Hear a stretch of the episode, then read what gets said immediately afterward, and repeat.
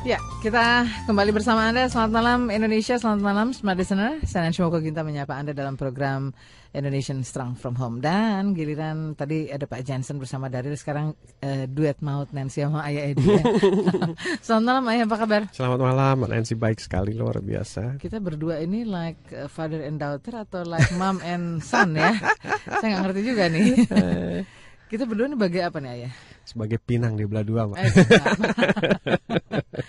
Oke, kita malam hari ini kita akan bicara tentang uh, bagaimana sebetulnya kita melihat uh, ini ya, ya, ya uh, dua sisi koin begitu ya, antara mm-hmm. orang tua dan anak, antara ayah dan eh, antara ayah dan uh, anak dan ibu juga begitu ya, dengan mm-hmm. sebaliknya. Nah, ini seperti apa sebetulnya kita melihat dua sisi ini? Nah, nanti kita akan diskusikan bersama Anda selama uh, kurang lebih dua jam ke depan, dan yang pasti Anda juga bisa berinteraksi. Kita buka kesempatan untuk Anda ingin diskusi dengan kami. Anda bisa hubungi line telepon nol dua satu tiga sembilan delapan tiga tiga delapan delapan delapan atau di nol delapan satu dua sebelas dua belas sembilan lima sembilan. Nah, Ayah, bicara sisi dua, dua sisi koin itu pasti ada hal yang berbeda walaupun dia di dalam satu satu koin begitu ya. Tanggapannya Ayah? Iya, eh, saya kemarin melontarkan isu ini, Mbak. Ya.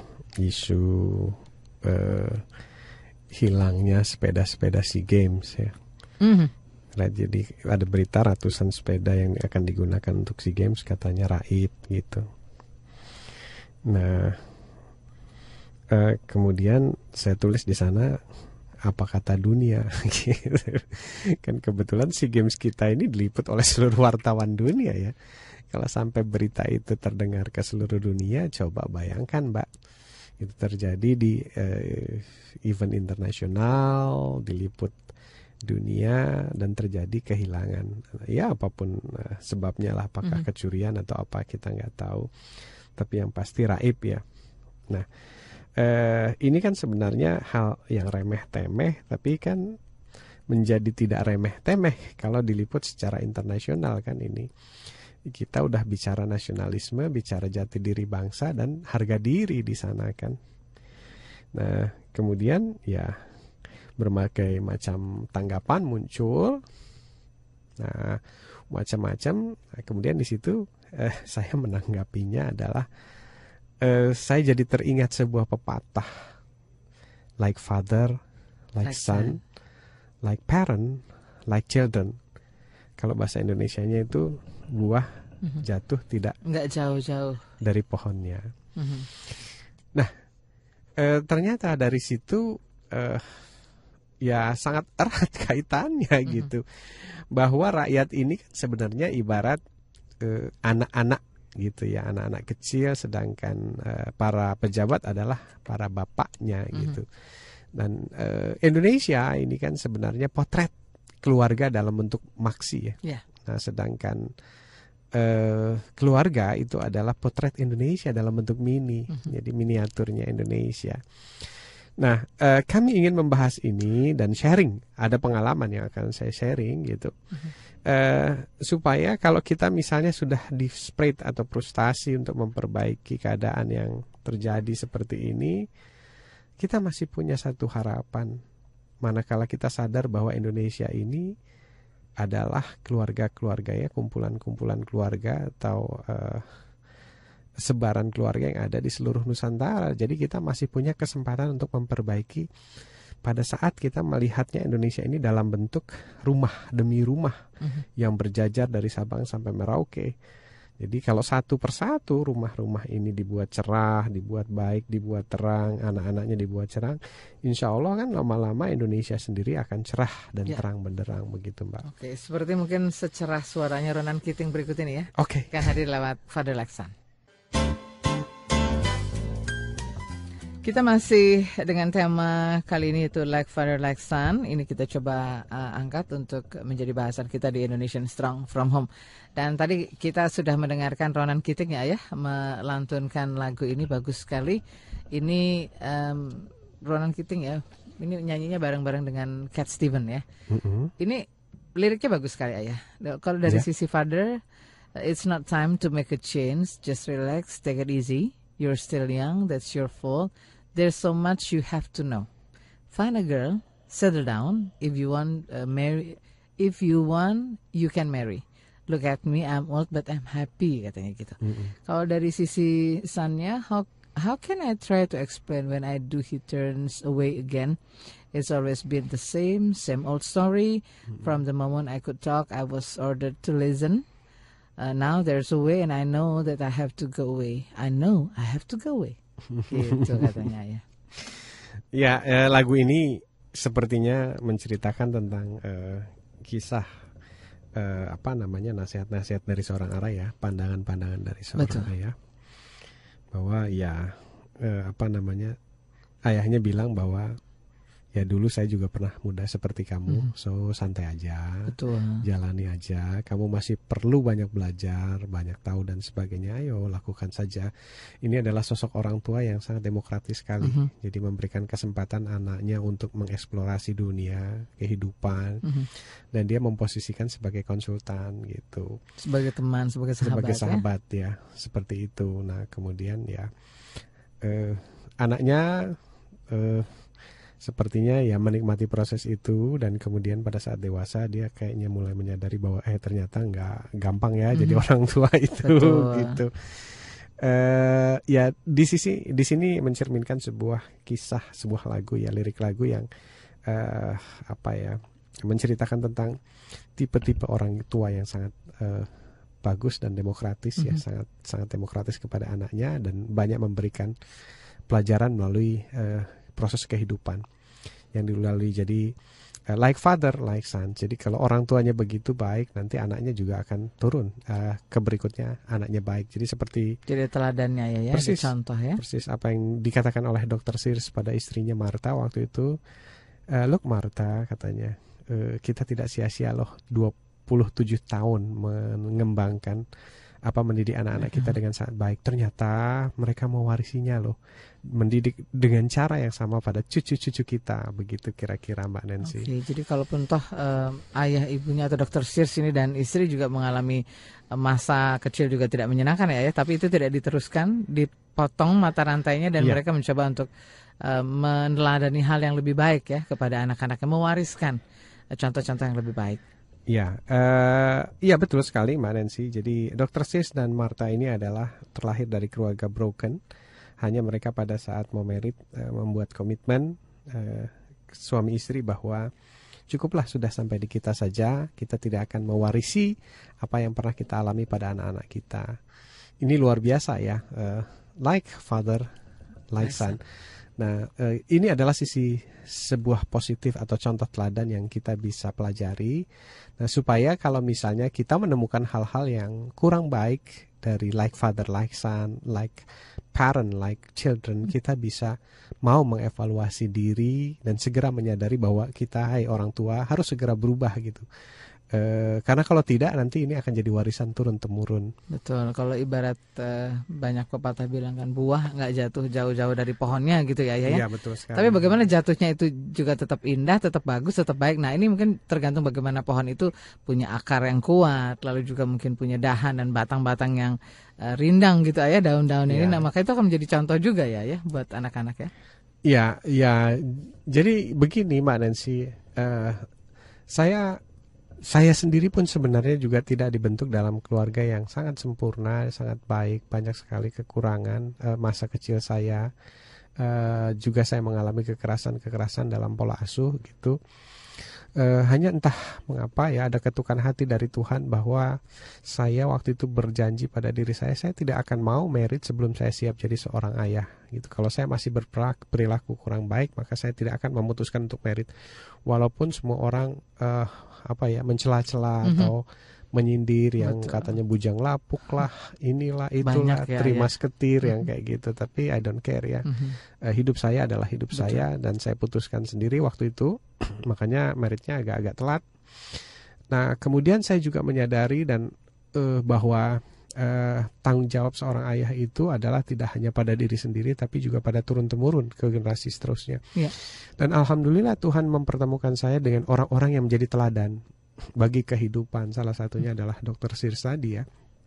Dan sampai akhirnya sekarang ini saya berusaha untuk berubah, Mbak, dari kebiasaan sebelumnya, dari bawaan-bawaan eh, lahir apa sorry bawaan-bawaan pola asuh mm-hmm. waktu saya masih kecil itu berusaha saya eliminir, saya ubah satu persatu. Saya jadikan anak saya di rumah sebagai evaluator. Jadi yang namanya apa salah ayah, apa kekurangan ayah, kamu sudah bahagia belum jadi anak ayah, itu adalah pertanyaan harian saya itu ke anak-anak begitu.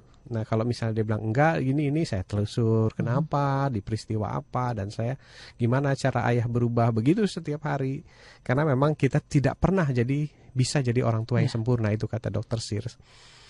Nah eh, saya angkat di Smart F M ini karena kemarin saya agak-agak miris, Mbak, gitu. Mm-hmm. e, Waktu minggu lalu itu saya ajak anak saya jalan-jalan ya ke sebuah e, taman bermain anak yang di situ ada proses stimulasi ya. Mm-hmm. Jadi dokter, mm-hmm. jadi e, apa namanya pilot, oh, kemudian jadi ini, ya, profesi, ya, profesi ya, ya, jadi pemadam kebakaran, polis dan sebagainya. Nah, lama waktu bermainnya itu kira-kira lima jam. Jadi kami menemani e, anak-anak bermain. Nah tentu saja karena banyak anak, permainannya terbatas, jadi ya ada proses antri dan sebagainya ya. Nah di situ ternyata tanpa sadar, Mbak, tanpa disengaja saya melakukan observasi ya, observasi. Okay. Jadi sekeliling ya, ya sekeliling sambil uh-huh. mendampingi anak di situ. Ternyata berbagai macam anak berkumpul ya. Uh-huh. Jadi ada anak yang suka teriak-teriak, hey, hey, hey, teriak-teriak gitu. Eh dilalah kalau bahasa orang Jawa gitu ya. Sambil mm-hmm. santai kita perhatikan gitu, tiba-tiba orang tuanya datang dan orang tuanya sama oh, persis teriak-teriak juga gitu. Terus ada lagi anak yang saya temukan ini prihatin sebenarnya ya, berani menendang, Pak. Jadi menjejak oh. gitu ya, oh, menjejak okay. mentor-mentornya ya, mm-hmm. kakak mentornya juga nggak berani apa-apa, mungkin karena dilatih ya untuk tidak melakukan apa-apa. Saya pun jadi miris, saya juga nggak bisa berbuat apa-apa melihat anak itu menendang-nendang gitu. Mm-hmm. Kemudian pas anak itu selesai acara keluar ketemu sama ibunya, wah ibunya jelas begitu dari kata-katanya keras, suka membentak dan suka mencubit mm-hmm. gitu, pokoknya melakukan kekerasan yeah. gitu, seperti itu. Jadi tergambar langsung gitu ya. Terus ada lagi ada yang apa namanya uh, suka tiba-tiba datang di antrian paling depan gitu. Mm-hmm. Nah ternyata uh, begitu ibunya datang, eh, ibunya malah ngajarin aja. Gitu ya. Udah kamu di situ aja, di situ aja, celip aja, pura-pura nggak tahu aja gitu. Pas anaknya masih malu-malu dibilang gitu, udah cepetan nanti keburu ketahuan orang. Ya ampun, jadi diajarkan pada hal-hal yang aduh ya, kurang ini ya, kurang baik. Ya, jadi eh, ya itu itu potret, itu potret ya, itu potret masyarakat kita. Mm-hmm. Padahal eh, lokasi permainannya itu adalah lokasi permainan yang yang menurut saya sih kalau dari budget yang kita keluarkan itu middle up ya. Kemudian lokasinya juga berada di uh, S C B D ya, di pusat uh, bisnis distrik mm-hmm. Jakarta, di barometernya orang Indonesia yang yang ya barometernya orang-orang berpendidikan begitu ya. Yeah. Tapi toh uh, masih terjadi seperti itu. Dan uh, kenapa saya ini angkat uh, di sini gitu ya? Karena saya memperhatikan betul dan itu kejadiannya berulang-ulang sampai ada orang tua yang berantem rebutan antrian mm-hmm. anaknya gitu, dan itu dilihat oleh orang-orang asing. Kebetulan kan orang-orang asing juga pengen bermain ke sana kan, betul. Anak-anaknya, dan orang-orang asing itu tidak mengerti bahasa kita, tapi jelas-jelas dia bisa melihat bahasa tubuh, uh, perilaku orang Indonesia, dan saya agak malu sebagai orang Indonesia pada saat melihat orang-orang asing ini cuma bisa ya angkat tangan sambil geleng-geleng kepala gitu. Mm-hmm. Ya jadi uh, saya pikir sudah saatnya ya kita menganggap uh, hal ini penting ya. Attitude is penting, mm-hmm. manner is penting, mengantri is penting, tidak menyerobot hak orang lain itu penting, mengajarkan anak untuk say thank you itu penting. Kenapa? Saya ingat Mbak Nancy ya dua minggu yang lalu yeah. mencukil quote-nya Thomas Lickona ya, mm-hmm. yang bunyinya kalau nggak salah, apabila guru dan orang tua menganggap itu tidak penting, maka anak menganggap itu tidak penting. Itu tidak penting. Dan jadilah sekarang ini kan, jadi sekarang ini orang menganggap manner itu tidak penting mm-hmm. gitu, rasa malu itu tidak penting, makanya sepeda untuk SEA Games yang nanti pasti kalau ketahuan akan disorot dunia pun cuek-cuek saja, nggak penting kok gitu. Yang penting udah hilang gitu ya. Iya, punya rasa malu itu nggak penting. Yang penting itu saya bisa mengambil sepeda gitu dan sebagainya. Nah, kira-kira seperti itu loh Mbak Nancy hmm. yang yang yang kita ingin uh, sama-sama coba menyadari bahwa hey, yeah. like father is like son, like parent Betul. like children begitu. Mana yang sebetulnya kita ingin contohkan ya? Iya. Apakah kita masih punya rasa malu? Apakah kita masih punya harga diri mm-hmm. gitu sebagai mm-hmm. bangsa? Kalau kalau kalau kalaupun sekarang ini mengalami eh, apa degradasi, ya mari mari kita coba mulai dari keluarga satu persatu, dari keluarga dan rumah-rumah Indonesia ini. Mudah-mudahan rumah-rumah ini menjadi promotor keluarga dan rumah-rumah lainnya, sehingga Indonesia tidak memiliki potret yang terus-menerus bernilai negatif di mata dunia begitu. Sudah sudah saatnya kita me, memperlihatkan hal yang lebih baik ya.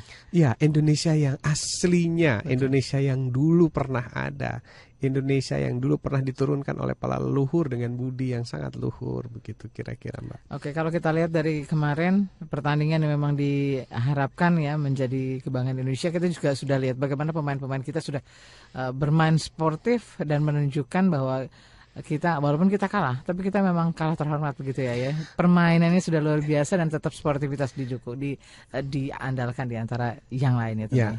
Uh, begini, kalau kita bicara menang atau kalah itu kan nomor dua, Mbak. Mm-mm. Menang atau kalah nomor dua. Setiap ada pertandingan ya selalu muncul tiga ada, hal iya, ya, betul. Menang, kalah atau draw kan gitu yes, ya. Yes. Tapi kalau draw itu dicoba dipecahkan kan jadi menang atau kalah gitu. Mm-hmm. Sebenarnya itu adalah masalah kedua, tapi orang yang akan memperhatikan adalah manner di pertandingan itu. Yes. Manner di pertandingan itu. Itulah mengapa ada pemain terbaik dunia, mm-hmm. ada pemain terbaik Eropa. Apa sih yang dibilang terbaik? Tidak hanya teknik, tapi manner mereka. Dulu pernah ada satu pemain terbaik dari Eropa yang pernah mendang atau memukul wasit ya kalau nggak mm-hmm, salah mm-hmm. itu langsung di di apa diskualifikasi di, ya, ya diskualifikasi begitu. Jadi sebenarnya dunia itu menganggap manner itu penting mm-hmm. begitu. Makanya uh, saya pikir kita juga perlu menganggap bahwa attitude, manner itu penting buat anak kita supaya nanti like father, like son yang kita turunkan kepada anak cucu kita adalah like father, like son-nya yang baik, hmm. yang bermanner, yang bermoral. Seperti itu. Oke, baik. Nah, untuk Anda yang sudah nggak sabar ingin diskusi, silahkan, karena kita juga buka kesempatan. Dan tentunya selepas beberapa pesan berikut, Anda bisa bergabung bersama kami di uh, line telepon maupun di line S M S di nol dua satu tiga sembilan delapan tiga tiga delapan delapan delapan dan di nol delapan satu dua satu satu satu dua sembilan lima sembilan. Kami akan segera kembali selepas beberapa pesan berikut ini. Kita kembali untuk Anda di Smart F M Jakarta dan juga menyapa Anda di seluruh jaringan Smart F M Network dari mulai Palembang, Medan, Pekanbaru, Jakarta, Semarang, Surabaya, Banjarmasin, Balikpapan, Makassar, dan Manado. Dan juga kita bersama Anda tentunya di seluruh jaringan Smart F M, eh, maksud kami di radio-radio sindikasi yang mendengarkan program ini di Indonesian Strong From Home. Ayah Edi masih membahas tentang like father, like son atau ibaratnya Um, buah jatuh tidak jauh dari pohonnya seperti itu. Nah, ini kita sedang diskusikan kalau contoh kita atau teladan kita itu hal-hal yang positif, maka mereka juga akan berlaku seperti itu. Tapi kalau apa yang kita contohkan atau teladankan itu juga dari hal-hal yang negatif, maka itu juga akan nanti berdampak pada uh, kehidupan mereka. Seperti apa mereka akan uh, punya pilihan-pilihan begitu ya ya. Yeah. Dan yang menarik ada isu terhangat bahwa hari ini perhelatan SEA Games ditutup, tetapi ternyata kita juga menyisakan suatu cerita ya bahwa sepeda-sepeda di SEA Games hilang gitu ya, raib, tidak tidak tahu kemana ininya ya. Nah, sebetulnya apa sih ayah yang kita perlu cermati? Katakanlah tadi kalau ini like father like son atau ada contoh-contoh yang yang mungkin belum tepat kita berikan. Ini secara katakanlah mungkin ini memang kita sadari atau tidak. Nah, ini apa yang kita, kita perlu mungkin evaluasi? Ya, begini. Uh, saya baru saja uh, memperdalam uh, apa namanya biografinya mm-hmm. Socrates ya Mbak ya. Yeah. Saya mengkaitkan ucapan Thomas Lickona dengan apa yang dilakukan Socrates pada abad keenam sebelum Masehi. Jadi enam ratus tahun sebelum Yesus dilahirkan, Socrates itu sudah menjadi seorang uh, filosof ya Mbak. Nah, dia terkenal sebagai yang namanya filosof etika atau manner, etik atau manner ya. Mm-hmm. Nah, eh, Socrates itu menjadi gurunya para filosof. Nah, kemudian apa tematik yang dibawa oleh Menner, oleh uh, Socrates, yakni etika perilaku, Mbak. Dia membawakan tematiknya adalah etika perilaku. Mengapa orang begini dan mengapa orang begitu. Oke, sebelum dilanjut lebih detail, kita sudah punya penelpon rupanya. Oke, boleh, kita terima silakan. Terlebih dahulu. Halo, selamat malam. Iya, selamat malam. Dari siapa, di mana, Ibu? Ibu Emi, Balikpapan. Silakan, Ibu, kita sedang membahas tentang like father like son, silakan. Ya, ya Bu Emi. Iya, selamat malam, Ayah. Selamat malam, Bu Emi. Iya, apa kabar, Ayah? Baik, alhamdulillah. Iya, selamat malam, Mbak Nancy. Iya, selamat uh, malam. Ini saya mau tanya, Pak eh, Ayah. Iya. Uh, ini gimana ya batasan ke anak? Uh, Ibu, volumenya boleh dikecilkan supaya tidak feedback? Oh iya. Iya. Ya. Gimana uh, memberi batasan-batasan kepada anak? Batasan ya. So, Hmm, soalnya kan kalau macam anak tetangga main ke rumah ayah kan, hmm. yang suka membentak, saya juga gimana mau negurnya, kadang nggak enak sama ibunya. Oke. Okay. Uh, terus uh, ada juga gini ayah. Komentar anak ibu apa pada saat dia membentak? Anak saya umur tiga uh, tahun, terus dia kan cenderung otak kanan, hmm. jadi dia diam aja. Oke. Okay. Tapi udah bisa ayah, diajak hmm? komunikasi ya? Bisa. Bisa ya, sudah memahami, mengerti gitu ya ucapan-ucapan ibu ya. Terus ini bisa satu lagi ayah ya? Boleh, silakan. Nah, terus gini ayah, bawahnya kan dia jajan nih, ada hmm. temennya kan, temen dek, uh, suka main lah. Hmm. Jadi dia tuh suka ini, kalau macam anak saya jajan, uh, sekali saya ini apa jajanin juga kan. Tapi kalau macam terus-terusan gitu, tiap hari minta terus, Ma, eh, tante minta uangnya mau jajan. Nah, terus gimana gitu? Soalnya saya pernah uh, sekali ada, hmm. aduh minta sama mama ya. Uangnya maksudnya aku biar nggak kebiasaan ayah kan, hmm. tapi malah ada ibu langsung marah-marah, aduh, ih, eh, kok kayaknya pelit banget mungkin ibu itu. Akhirnya ibu itu beliin ini, eh, saya beliin deh, gitu. Hmm. Jadi saya jadi nggak enak ya. Terima Baik. kasih ayah, mungkin terima itu kasih aja. Ya, selamat malam Ibu Emi di Balikpapan. Dan kita juga ingatkan Anda bahwa yang kita bahas malam hari ini adalah tema menarik, yaitu like father like son. Nanti untuk Anda ingin diskusi seputar tema, silahkan saja kita buka kesempatan. Ayah mau ditangkapi, silakan. Iya, memberi batasan uh, pada anak ya. Jadi uh, kalau kita ingin memberikan batasan pada anak, batasannya itu tentunya disesuaikan dengan pemahaman anak dan kapasitas anak. Uh, saya tidak tidak jelas apa batasan yang dimaksud di sini, tapi kalau saya menerapkan batasan pada anak saya, saya biasanya uh, memperhatikan apa-apa yang kira-kira berlebihan. Ya, berlebihan. Misalnya anak saya bermain komputer berlebihan, jadi saya perhatikan dulu apa yang berlebihan. Nah, setelah bermain komputer berlebihan itu, maka baru saya kasih batasan, misalnya paling lama waktunya dua jam. Nah, bagaimana caranya kita diskusikan. Pertama, kita jelaskan mulai besok kalau main komputer mulainya jam sekian, maka selesainya jam sekian. Nah, supaya dia tahu jam, saya belikan alarm. Atau yang kedua, saya ajari dia untuk melihat waktu.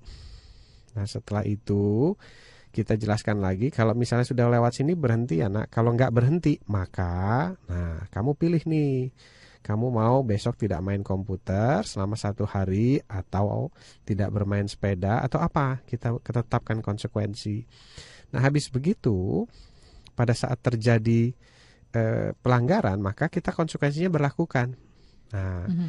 tapi kebetulan karena anak saya homeschooling, tidak terlalu banyak mendapatkan pengaruh dari eksternal, yeah. dari teman-teman main dan sebagainya. Anak saya itu sangat kooperatif sekali, jadi tidak ada pengaruh-pengaruh tentang pelanggaran. Mm-hmm. Jadi hampir semua aturan main yang kita sudah sepakati tidak dilanggar sama sekali, dan bahkan kalaupun saya lupa, justru anak saya mengingatkan, ayah kan sudah dua jam, mm. ayah kan hari ini aku bangun siang. Nah, misalnya saya ingin anak saya bangun pagi, kita buat aturan main. Siapa yang bangun pagi maka boleh nonton T V selama dua jam, boleh ini, boleh ini, boleh ini. Nah, pada saat misalnya anak saya sedang eh, tidak ada kegiatan, saya bilang, ya udah nak, main komputer aja. Loh, kan hari ini aku bangun siang ayah. Hmm. Justru, Jadi justru diingatkan kembali. Justru diserahkan, iya, oleh anak kita begitu. Jadi itu yang eh, saya lakukan dalam proses membangun batasan. Jadi batasan itu kan kalau berlebihan ya, kalau wajar-wajar saja ya nggak apa-apa begitu. Mm-hmm. Jadi perhatikanlah uh, aktivitas anak kita yang kira-kira berlebihan, baru kita aja untuk membatasi. Nah, salah satu keuntungan pada saat anak ikut homeschooling, kemudian tidak terlalu banyak bermain dan terpengaruh oleh teman-teman sebaya di sekolah, adalah tidak adanya contoh-contoh perlawanan. Okay. Jadi anak-anak saya tidak, tidak ada contoh perlawanan dari kawan sekolah, juga tidak ada contoh perlawanan dari sinetron-sinetron di T V. Karena sinetron di T V itu istrinya adalah contoh-contoh bagaimana melawan orang tua, membentak, eh, apa namanya, eh, berstrategi yang kurang baik, kelicikan dan sebagainya. Nah kemudian, kalau misalnya ada anak membentak, ya. membentak anak kita, maka disitulah setelah proses membentak itu kita ajak ngobrol anak kita, kita tanya gimana perasaan kamu nak, gitu. Uh-huh. Terus itu adalah contoh yang salah. Gitu, salah membentak. Nah kalau anak saya sudah besar, uh, usianya enam tahun, itu malah dia bilang e, tidak boleh membentak, tidak sopan. Hmm. Nah nanti dia akan lapor ke saya, itu kakak itu tadi membentak. Nah adik sudah bilang belum, kakak tidak boleh? Sudah, tapi dia tetap membentak. Baik, kalau gitu kamu putuskan, kamu bisa merubah dia atau tidak. Hmm. Kalau tidak, kamu pilih mau main sama dia atau mau main sama yang lain. Nah yeah. saya kasih opsi-opsi seperti itu. Makanya anak saya uh, prinsip yang ditanamkan oleh kita dalam keluarga itu eh, dia kuasai betul. Dan hmm. kalau berhadapan dengan pihak-pihak eksternal yang tidak baik, inilah yang sering terjadi, terjadi kontradiksi. Dan dia saya ajari untuk memilih tidak bergaul dengan orang yang dia tidak bisa pengaruhi. Jadi dia betul-betul bisa menyaring ayah ya, mana yang baik, mana yang tidak ya. Ya, tapi kalau seandainya itu adalah anak tetangga dan sebagainya, maka kita coba tahap awal pengaruhi dulu anaknya. Jadi hmm. kalau pas main ke tempat kita, kita peluk, kita kasih jajan, kita kasih mainan, kita kasih fasilitas, baru setelah itu kita kasih syarat. Hmm. Masih mau membentak nggak? Kalau mau membentak, besok nggak boleh main di sini lagi. Ayo, nggak dapat kue, nggak dapat hmm. ini. Oh itu banyak sekali anak-anak kampung kami dulu yang berubah itu karena uh, saya kasih facility, kemudian saya kasih kenikmatan, habis yeah. begitu baru saya uh, tantang mereka, berani berubah nggak gitu. Hmm. Tapi memang uh, sumbernya kembali lagi ke orang tua mereka. Kalau orang tua mereka begitu terus di rumah, maka anaknya begitu terus. Itulah kenapa topik hari ini adalah hmm. like father, like son. Like son. Jadi sebenarnya tugas tambahan bagi ibu adalah ngajak tetangga-tetangga dengerin Smart F M. Pinjemin buku yeah. atau kalau ibu dapat C D, kopi C D, nah, dikasih ke tetangga, dicoba deh dengerin deh gitu kira-kira. Mm-hmm. Oke, Bu Emi di Balikpapan mudah-mudahan menjawab. Terima kasih. Dan Anda juga masih uh, kita undang untuk bisa diskusi. Ini menarik bagaimana sebenarnya kita memberikan contoh atau teladan ya terhadap anak-anak kita. Karena seringkali banyak hal yang mungkin uh, belum kita sadari atau kurang kita sadari itu menjadi ya. Contoh. Karena anak-anak ini tinggal fotokopi ya, ya apa yang dia lihat itu yang dilakukan juga ya. Jadi ya. Katakanlah mungkin kenapa anak-anak suka berteriak-teriak berteriak-teriak ya mungkin karena dia mencontoh dari orang tuanya, entah ayah atau ibu ya. Memperlakukan hal yang sama juga begitu ya. ya. Bapak Ibu sekalian, siapapun dari Bapak Ibu sekalian yang berkunjung ke tempat umum kemudian ngajak anaknya bermain, perhatikan. Coba deh kita observe sama-sama yuk. Eh, perhatikan anaknya deh. Kalau anaknya di permainan itu nggak mau kalah dan selalu mengerebut mm-hmm. permainan anak kita, coba lihat orang tuanya. Nggak jauh beda pasti.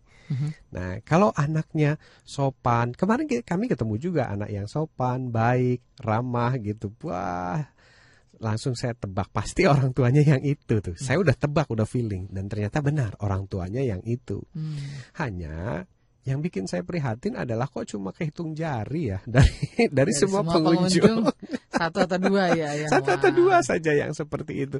Uh, ya saya sih bermimpi ya semuanya ya atau mayoritas lah setidaknya. Hmm. Jadi supaya yang mayoritas ini mempengaruhi yang minoritas. Bisa, bisa memberikan contoh yang baik. Iya ya, karena kalau tidak mayoritasnya seperti itu nanti lama-lama mayoritas ini mempengaruhi minoritas yang baik tadi gitu. Oke baik. Kita akan lewatkan dulu beberapa pesan berikut dan terima kasih untuk Anda yang sudah mengirimkan S M S. Nanti kita juga akan diskusikan beberapa pertanyaan yang menarik. Dan Anda juga masih boleh bergabung karena kita buka kesempatan juga untuk Anda yang ingin uh, langsung ngobrol di line telepon nol dua satu tiga sembilan delapan tiga tiga delapan delapan delapan. Like Father, like Son masih kita ulas selepas beberapa pesan berikut ini. Terima kasih semua listener, kita kembali untuk Anda. Saya Nancy Mukoginta masih bersama Ayah Edi dan kita masih mengulas tentang like father, like son, like parent, like children. Tadi banyak contoh yang uh, coba Ayah uh, bagikan bahwa ternyata di sekitar kita udah gak jauh-jauh lah Ayah ya, di tempat katakanlah mungkin di tempat-tempat umum seperti di uh, mungkin tempat pusat perbelanjaan, maka di situ juga ada tempat-tempat permainan. Maka kita akan melihat bagaimana orang tuanya dan bagaimana pula anaknya seperti itu. Iya, lebih nah, kurang. Lebih kurangnya seperti itu. Nah, sebetulnya ya, kalau kita melihat hal ini dan itu tanpa kita sadari mungkin bisa tercermin ya di di tengah-tengah kita berinteraksi seperti itu. Apa sih sebetulnya mungkin peran peran dari kita yang ada di sekeliling untuk mungkin saling mengingatkan seperti itu? Iya. Yang pertama begini, Mbak. Eh, tadi kita sempat di awal bahas tentang Socrates ya. Ini ya, Socrates.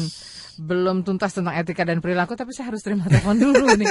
Boleh, boleh. Kita terima dulu. Halo, selamat malam. Halo, selamat malam. Ya, Assalamualaikum, dari, Edi. Dari selamat siapa? Malam, Assalamualaikum. Dari siapa di mana, Ibu? Saya dengan Ibu Yeti. Iya, Bu Yeti. Yeti. Di mana? Iya, di Kemang, Bekasi. Silakan. Ya, silakan, Ayah, Bu Yeti. Eh, begini, Ayah, saya kan ini mengenai lifestyle dan lifestyle ya, Ayah. Iya, betul. Ayah, temanya. Jadi begini, Ayah, saya mm-hmm. mau tanya soal anak saya. Mm-hmm. Gitu. Iya, kebetulan kan uh, saya uh, sendiri uh, udah berpisah sama ayah. Single parent ya? Parent, ya? Iya, betul ayah. Mm-hmm. Uh, sebetulnya anak saya itu udah dewasa ya, ayah ya, udah kuliah. Iya, gitu. Usia berapa Bu? Udah, uh, usia dua puluh satu ayah, udah tingkat tiga. Iya, alhamdulillah sih di kedokteran di U I ayah. Mm-hmm. Cuma jadi permasalahan gini ayah, mm-hmm. ini anak saya tuh sifatnya keras banget itu ayah, jadi agak suka mm-hmm. masuk saya. Cowok cewek ini? Cewek ayah. Cewek ya. Iya, uh, apa ya? Jadi seperti ayahnya gitu ayah, mm-hmm. jadi keras banget, sedikit agak diktator. Mm-hmm. Jadi iya, jadi uh, apa uh, kurang kadang-kadang udah mengerti keadaan gitu, jadi mm-hmm. soalnya tuh kayak kurang bisa masuk gitu kalau mm-hmm. dalam keadaan seperti ini tuh saya susah masuknya gitu ayah karena mm-hmm. dulu deket banget dengan ayahnya dan selalu okay. diikutin kemauannya ayah. Oh, I see. Iya, jadi saya sekarang agak ini sendiri gitu ayah, jadi agak susah masuknya gitu ayah. Mm. Iya, untuk anak pertama. Kalau, kalau anak Bu pertama, Yeti uh, Muslim atau? Kenapa ayah? Uh, kalau boleh tahu begitu? Iya, gimana? Muslim atau? Saya Muslim okay, ayah. Iya. Iya, iya saya Muslim ayah. Ya, hmm. alhamdulillah sih kalau uh, uh, ini juga saya, ini juga ayah apa uh, nggak tahu karena faktor perceraian orang tua, hmm. apa hmm. mungkin karena sebelumnya juga apa? Eh, agak ini gitu sih ayah, agak agak dimanja gitu ah, okay. ayahnya, jadi yeah, mungkin yeah. kehilangan figur apa bagaimana, jadi mm-hmm. jadi ya itu ayah agak-agak gimana gitu, ayah agak mm-hmm. kurang peka gitu, yeah, yeah, lain yeah, banget, yeah. Eh, maaf bukan saya membandingkan dengan adik-adiknya, gitu. Iya yeah, iya yeah, iya. Yeah. Iya seperti itu ayah, gitu. Jadi mm-hmm. pada Alexander, like, saya bagaimana menghilangkan apa supaya eh, tidak seperti ayahnya gitu. Kalau ibu sendiri gitu. Masih sering ngobrol nggak? Eh, Kalau dia ini ayah kalau dia kalau cerita baru gitu tapi oh. Kalau kira-kira ayah, misalnya direkomendasikan ikut satu program tertentu mau nggak ya kira-kira? Boleh ayah karena anak hmm. saya tiga nih ayah hmm. gitu ya walaupun saya udah dewasa gitu ayah hmm. saya udah empat enam gitu kan hmm. ya nggak ada salahnya ya ayah ya saya hmm. sering dengan ayah gitu karena ya biar bagaimana juga kan saya ingin menjadi lebih baik lagi gitu betul. Dengan ya, betul. Single parent. Iya ya, ibu ya, baik ya. Ibu. Iya, terima kasih sharingnya. Programnya, ya makasih nah, ya. Iya, iya. Makasih Bu Nancy. Baik, selamat malam. Waalaikumsalam warahmatullahi. Nah, gimana nih ayah? Kalau memang uh, kondisi kita adalah sudah berpisah tadi dengan yeah. uh, salah satu ya orang tua. Nah, yeah. ini apa yang, yang mungkin harus bisa satu hal yang bisa menjembatani hal ini? Uh, sebenarnya begini ya, masalah berpisah dengan pola pengasuhan anak itu adalah dua hal yang berbeda. Kalau perpisahan ini menjadi ada pengaruhnya, memang betul ada pengaruhnya. Tapi berpisah ini adalah ketidakcocokan antara pasangan, itu dua hal yang berbeda ya. E, itu tidak ada hubungannya dengan ketidakcocokan sama anak. Kalau anak itu selalu biasanya kalau cara mengasuh kita tepat, cocok-cocok saja, begitu. Nah kemudian e, sekarang kita coba e, fokusnya bukan kepada proses e, pasangan, tapi proses hubungan ibu dan anak. Nah begini e, Bu Yeti ya. Uh, kemarin kami sempat ngobrol dengan salah satu orang tua yang kebetulan uh, awalnya anaknya itu ya begitu deh, uh, ya begitu deh gitu ya. Jadi ceritanya panjang lebar Bu Yeti. Terus uh, begini, eh, kebetulan si orang tua tadi eh, mengikutkan di salah satu program ya, karena kebetulan masih anak-anak, jadi eh, ikut programnya Pak James gitu, ikut programnya Pak James. Eh, dan ternyata setelah ikut programnya itu anaknya berubah total, jadi hormat ke orang tuanya, jadi respect, jadi pokoknya beda total lah gitu, seperti sebuah pribadi baru. Nah kemudian saya coba telusur punya telusur, e, ternyata apa yang kurang diberikan kepada anak oleh sekolah-sekolahnya anak kita adalah sentuhan nurani, sentuhan e, apa namanya hati, sentuhan kolbu yang berhubungan dengan betapa sulitnya jadi parent, betapa sulitnya membesarkan anak dari bayi, kemudian pada saat mereka baru dilahirkan sampai mereka sebesar usia dua puluh satu tahun. Dan itu tidak pernah disentuhkan secara eh, apa namanya emosional ke dalam jiwa dan nurani hati seorang anak. Jadi akhirnya anak-anak kita itu punya hatinya membatu terhadap orang tuanya. Dan setelah mengikuti program itu luar biasa, saya juga terkagum-kagum. Dan saya berpikir, itu Pak James bikin program empat hari saja bisa bikin anak kayak gitu. Harusnya sistem pendidikan kita lebih hebat lagi kan. Pak James cuma tiga hari loh. Kalau misalnya ini diterapkan di sistem pendidikan kita selama berapa tahun itu, S D tiga tahun, tiga tahun plus tiga tahun, sembilan tahun. Wah, dahsyat hasilnya kan. Nah, eh, akhirnya saya punya kesimpulan bahwa orang ini kan respek atau tidak pada seseorang itu tergantung persepsi yang ditanamkan kepadanya. Pada saat kita ditanamkan terus persepsi positif, positif, positif, maka orang tersebut kita akan respek padanya. Itulah kenapa kita respek pada para nabi, respek pada orang-orang suci, karena persepsi yang ditanamkan kepadanya selalu yang hal-hal luar biasa dan mulia begitu. Mm. Nah, anak kita ini belum pernah oleh sekolah itu ditanamkan bagaimana cinta orang tua, bagaimana beratnya mengasuh anak sejak kelahiran, bagaimana kita setelah jadi orang tua itu begadang ya semalaman, mm. gantian sampai biru-biru matanya itu karena setiap dua jam sekali mereka bangun pipis, kemudian harus ganti popok dan sebagainya. Bagaimana jam Zaman dulu belum ada pampers kan, zaman ibu belum ada pampers waktu itu ya. Nah, ini mereka tidak pernah disadarkan, mereka tidak pernah diberitahu, tidak pernah disentuh. Akhirnya ya seperti ini jadinya. Nah, saya tidak tahu apakah di, saya harus menyebutkan namanya ya supaya kita punya referensi. Apakah di E S Q itu juga ada program untuk uh, remaja? Atau anak-anak usia ya saya katakan dua puluh satu masih cukup anak-anak ya. Rasanya ada ya. Nah kalau di S S Q ada itu, saya merekomendasikan untuk mengikuti program itu. Karena beberapa orang yang ikut di program itu jadi tersentuh dan tersadarkan persepsinya bahwa jadi orang tua tuh nggak gampang loh. Ngebesarin anak dari mulai baby dilahirkan itu nggak mudah. Apalagi pada saat minggu-minggu pertama, tiga bulan pertama itu adalah perjuangan yang yang kalau saya rasakan itu sampai usia sekarang ini saya capeknya itu masih nggak hilang-hilang gitu efeknya. Nah itu kira-kira Bu yang perlu ditanamkan. Ini tidak bisa disampaikan oleh orang tuanya sendiri. Yang menyampaikan harus pihak ketiga yang dalam bentuk konsultan, dalam Betul. bentuk pelatihan, dalam bentuk training, dalam bentuk apapun. Jadi pihak yang netral gitu ya? Pihak yang netral. Nah nanti biasanya kalau hatinya sudah tersentuh akan terjadi perubahan. Perubahan yang yang sangat signifikan. Itu kira-kira Bu beberapa pengalaman yang saya ketahui dari klien-klien saya yang anaknya berubah secara dahsyat.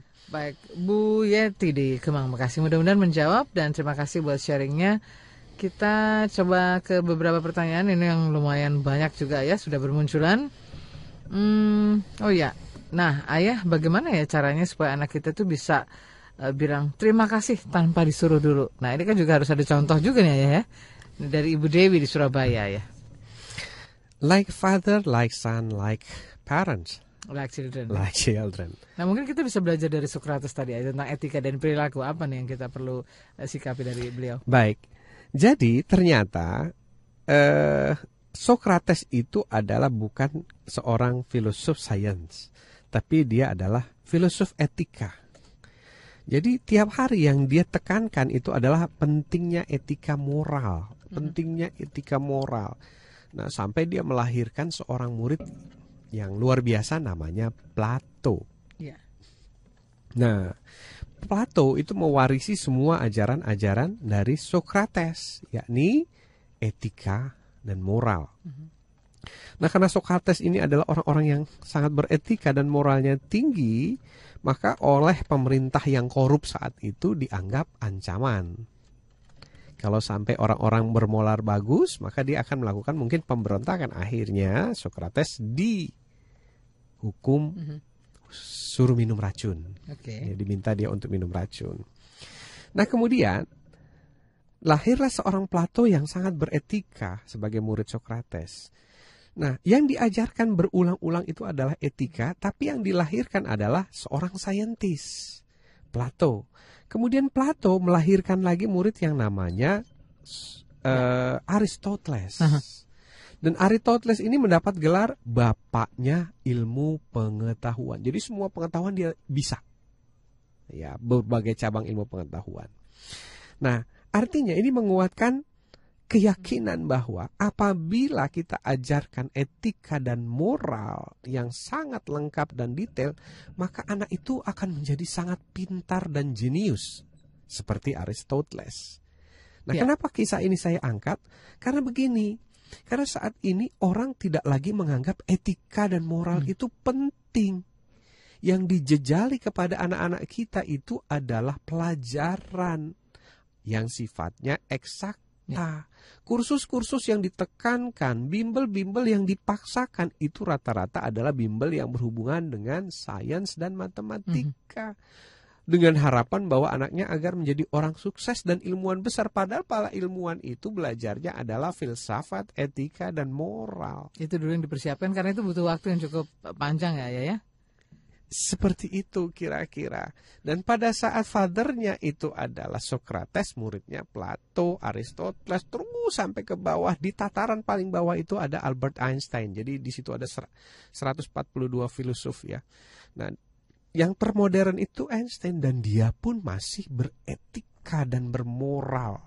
Salah satu etika dan moral tantangan terberat adalah waktu Einstein mau diberikan gelar bangsawan, rumah, harta, mm-hmm. segala macam, asalkan katanya Hitler bisa menciptakan mesin pembunuh massal. Wow, itu yang tidak disetujui oleh Einstein. Dan kata Einstein, saya bukan orangnya. Oke, okay, baik. Tapi kita orangnya yang masih terima telepon ini ya, ya. Untuk yang ingin sharing boleh, bersama boleh, kita boleh. Di Indonesian Strong From Home. Selamat malam. Halo, assalamualaikum. Waalaikumsalam. Dari siapa di mana, Ibu?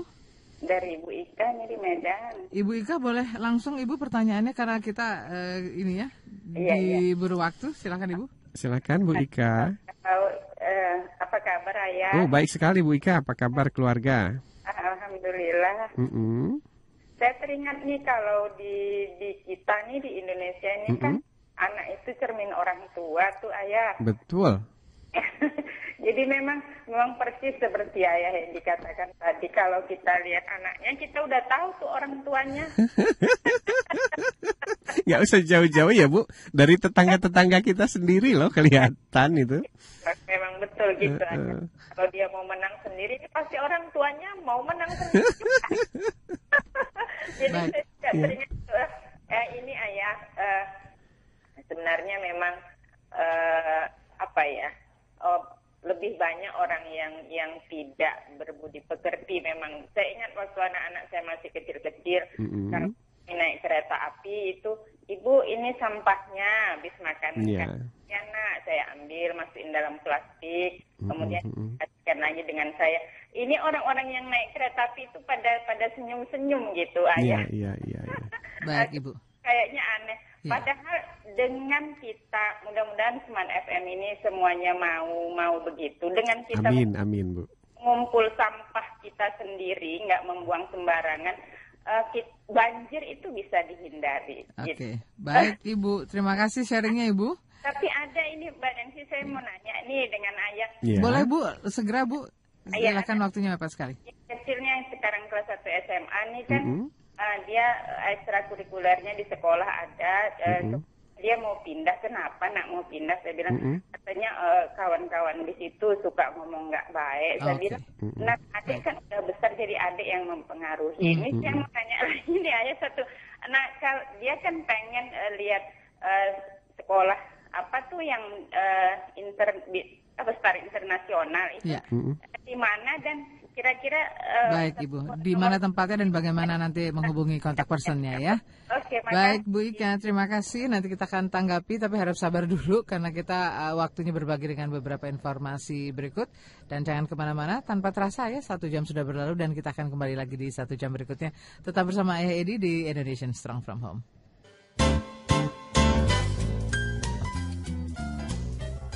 Kembali ke Smart F M Jakarta dan masih bersama Anda dimanapun Anda berada dengan bahasan Like Father Like Son, Like Parent Like Children bersama Ayah Edi dalam program Indonesian Strong From Home.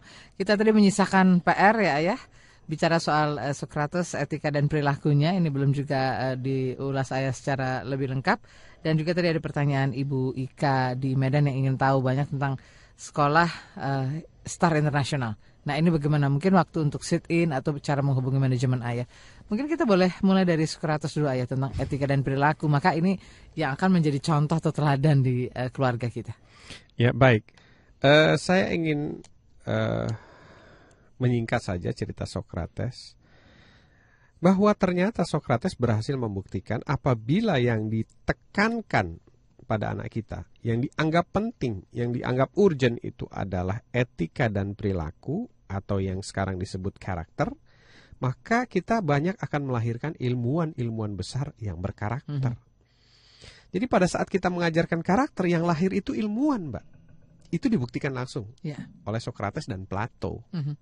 Nah, jadi pada saat orang tua zaman sekarang itu menganggap ingin anaknya jadi saintis dan tidak mengajarkan karakter, itu keliru besar terhadap sejarah.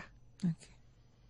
Gitu. Jadi mulailah sekarang diubah. Kalau anaknya ingin menjadi ilmuwan besar plus berkarakter, ajarilah karakter, karena karakter itu melahirkan ilmuwan. Yeah. Kira-kira seperti itu. Tapi filsafat karakter. Mm-hmm. Nah berkaitan dengan uh, Ibu Ika, Ibu Ika ya. Begini, anaknya kan e, ekstrakurikuler, teman-temannya tidak baik, kemudian ingin pindah. Nah, saya mm-hmm. tidak tahu apakah pindah ekstrakurikuler atau ekstrakurikuler atau pindah e, S M A. Mm-hmm. Nah, kalau saya saat ini Bu mengajarkan anak saya dengan me- dua metode. Yang pertama adalah sterilisasi, eh, sorry imunisasi. Yang kedua sterilisasi. Jadi maksudnya begini.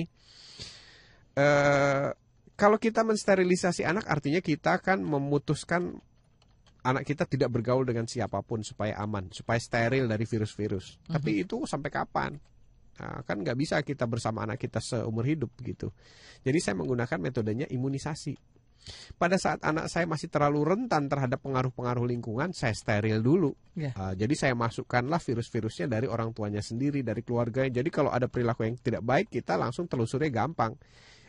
Kalau nggak ayah, bunda, atau teteh, mm. udah tiga aja. Karena nggak ada orang lain yang menjadi pengaruh bagi dirinya. Nah kemudian kalau dia sudah seperti sekarang nih, merokok itu tidak baik, kemudian makanan, makanan-makanan yang berpengawet itu tidak baik. Nah dia udah meyakini betul, nah baru saya imunisasi. Artinya apa? Saya lepas berhadapan dengan anak-anak lain, saya lepas ke supermarket memilih makanan untuk mm-hmm. menguji dia imun apa enggak nih. Nah ternyata imun. Nah ya. Kalau imun nggak apa-apa, teruskan. Nah tapi kalau ternyata anak ibu tadi nggak tahan dan tidak bisa mempengaruhi lingkungannya, lebih baik kembali disterilisasi. Artinya dipindahkan ke tempat yang aman. Mm-hmm. Karena virusnya mungkin terlalu berat. Jadi uh, obat imunisasinya nggak kuat untuk menahan kekuatan virus tadi. Begitu. Jadi kalau contoh dalam agamanya, ya Rasul waktu tidak kuat terhadap lingkungan sekitarnya, hijrah Bu. Yeah. Gitu. Jadi hijrah itu bukan berarti buruk, tapi mencoba mencari tempat yang lebih kondusif untuk kita bisa terus mempertahankan idealisme kita. Begitu kira-kira. Nah kemudian kalau kita bicara Star International, ini adalah sekolah T K dan baru sekarang menginjak S D Bu. Jadi kalau anak ibu S M A ingin berkunjung ke Star International, mungkin berkunjungnya ikut program observasi atau melihat guru-guru di sana atau berkenalan di sana, mm-hmm. atau praktek magang di sana. Nah nanti supaya bisa merasakan bagaimana sih sekolah yang mengedepankan manner, etika, dan perilaku. Kami sendiri dalam proses belajar terus mengedepankan manner dan perilaku ya. Tapi eh, saat ini sudah banyak orang tua-orang tua yang merasakan langsung seperti apa sih uh-huh. eh, sekolah yang mengedepankan manner itu ya. Namanya Star International tadi melalui ikut serta dalam program observasi, observasi. Makanya insya Allah dalam waktu dekat kami akan segera menyelenggarakan program reuni para alumnus observasi di Star oh, International. Okay. Kapan itu, Ayah? Uh, kami belum tetapkan uh, waktunya, tapi uh, prediksinya adalah tiga bulan kira-kira dari sekarang. Seperti itu, karena banyak sekali komentar orang tua-orang tua yang rindu mm-hmm. dengan suasana waktu ikut program observasi di S I. Anak-anaknya yang rindu dengan para para guru walaupun hanya dua minggu saja di sana begitu, dan mudah-mudahan eh, suasana rindu, suasana merasa cocok dengan eh, suasana iklim manner yang kita bangun ini, mudah-mudahan terus kita pertahankan dalam bentuk program reunion ya, mm-hmm. eh, supaya terus mengikat kembali ikatan moral, ikatan hati nurani, dan mudah-mudahan nanti akan bisa dikembangkan di daerahnya masing-masing begitu. Oke, terima kasih dan semoga bermanfaat. Dan selamat malam juga untuk ada baru bergabung. Kita masih bersama Ayah Edi dalam uh, bahasan tentang like father like son, like uh, parent like children ya. Kita lanjut lagi Ayah ke yang uh, berikut. Kita ke pertanyaan dari uh, nol delapan sembilan delapan sembilan tujuh lima dan seterusnya. Mungkin semuanya harus dibenahi, eh, mungkin semuanya bisa dibenahi Ayah dengan senantiasa menumbuhkan rasa sayang di antara kita, antara keluarga, antara saudara sebangsa dan eh, seterusnya. Dan itu kita akan belajar meminimalisir perbuatan eh, kita yang justru akan menjatuhkan harga diri kita sendiri serta akhlak kita. Karena kan kita pasti sayang kepada keluarga kita. Ya. Tanggapannya Ayah? Iya, eh, kalau dalam bahasa agama itu disebutnya taubat ya. Dalam bahasa keseharian kita sebutnya sadar. Uh-huh. Dalam bahasa Inggris biasanya disebutnya adalah awareness. Yes. Nah, e, semuanya bermula dari sana. Begitu kita sudah mencapai titik kesadaran, maka yang terjadi berikutnya adalah niat untuk berubah. Nah, sebenarnya talkshow-talkshow kita ini harapannya adalah untuk membawa para keluarga Indonesia e, sampai kepada titik kesadaran. Uh-huh. Bahwa oh iya, saya perlu berubah. Nah, kalau sudah ada niatan untuk berubah ini, maka segalanya akan menjadi lebih mudah. Dan ini adalah awal daripada kebaikan. Tobat adalah setengah jalan menuju surga, kira-kira begitu. Mm-hmm. Nah, baru setelah itu, cara yang paling mudah begini. Yeah. Kalau saya ditanya, ayah gimana sih caranya supaya kita menjadi orang yang lebih baik dan bermanner? Maka saran saya adalah, jadikanlah putra-putri kita di rumah sebagai kaca, mm-hmm. cermin. Jadi kalau misalnya kita melihat anak kita di rumah nih, teriak-teriak, oke, okay, ayo kita ajak bicara. Kamu lihat dari siapa, nak? Mm-hmm.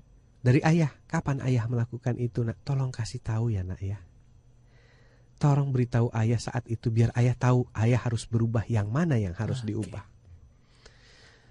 Karena persis sekali setiap kata-kata yang diulangi oleh anak saya, itu pasti ada sumbernya. Misalnya begini, sayang boleh nggak bantu ayah ambilin bolpen? Ayah ambil sendiri dong, kan ayah punya kaki. Oke, okay. Sini, sini nak, sini nak. Kamu dengar dari mana kalimat itu? Nah akhirnya tertelusur lah. Baru kita rembukan, ini sumbernya ini loh. Mau tetap begini atau kita mau berubah? Dan sekarang alhamdulillah begitu sumbernya berubah, anak kita berubah. Nah, siapapun yang ingin berubah, maka jadikanlah anak kita sebagai mirror, mm-hmm. cermin, cermin ya? Ya, refleksi kalau bahasanya Mas Pri. Untuk kita supaya kita tahu persis mana habit-habit yang harus kita ubah satu persatu. Mm-hmm. Begitu kita berubah, jamin seratus persen, well garanti anak kita berubah. Kalau anak kita belum berubah, pasti ada sumbernya dari tempat lain. Apakah itu dari siaran sinetron di televisi, atau dari teman-teman di lingkungan sekolahnya, atau dari guru di sekolahnya. Nggak jauh dari sana. Karena anak kita adalah peniru yang baik, penjiplak yang ulung, fotokopi nomor satu. Hmm, Oke, okay.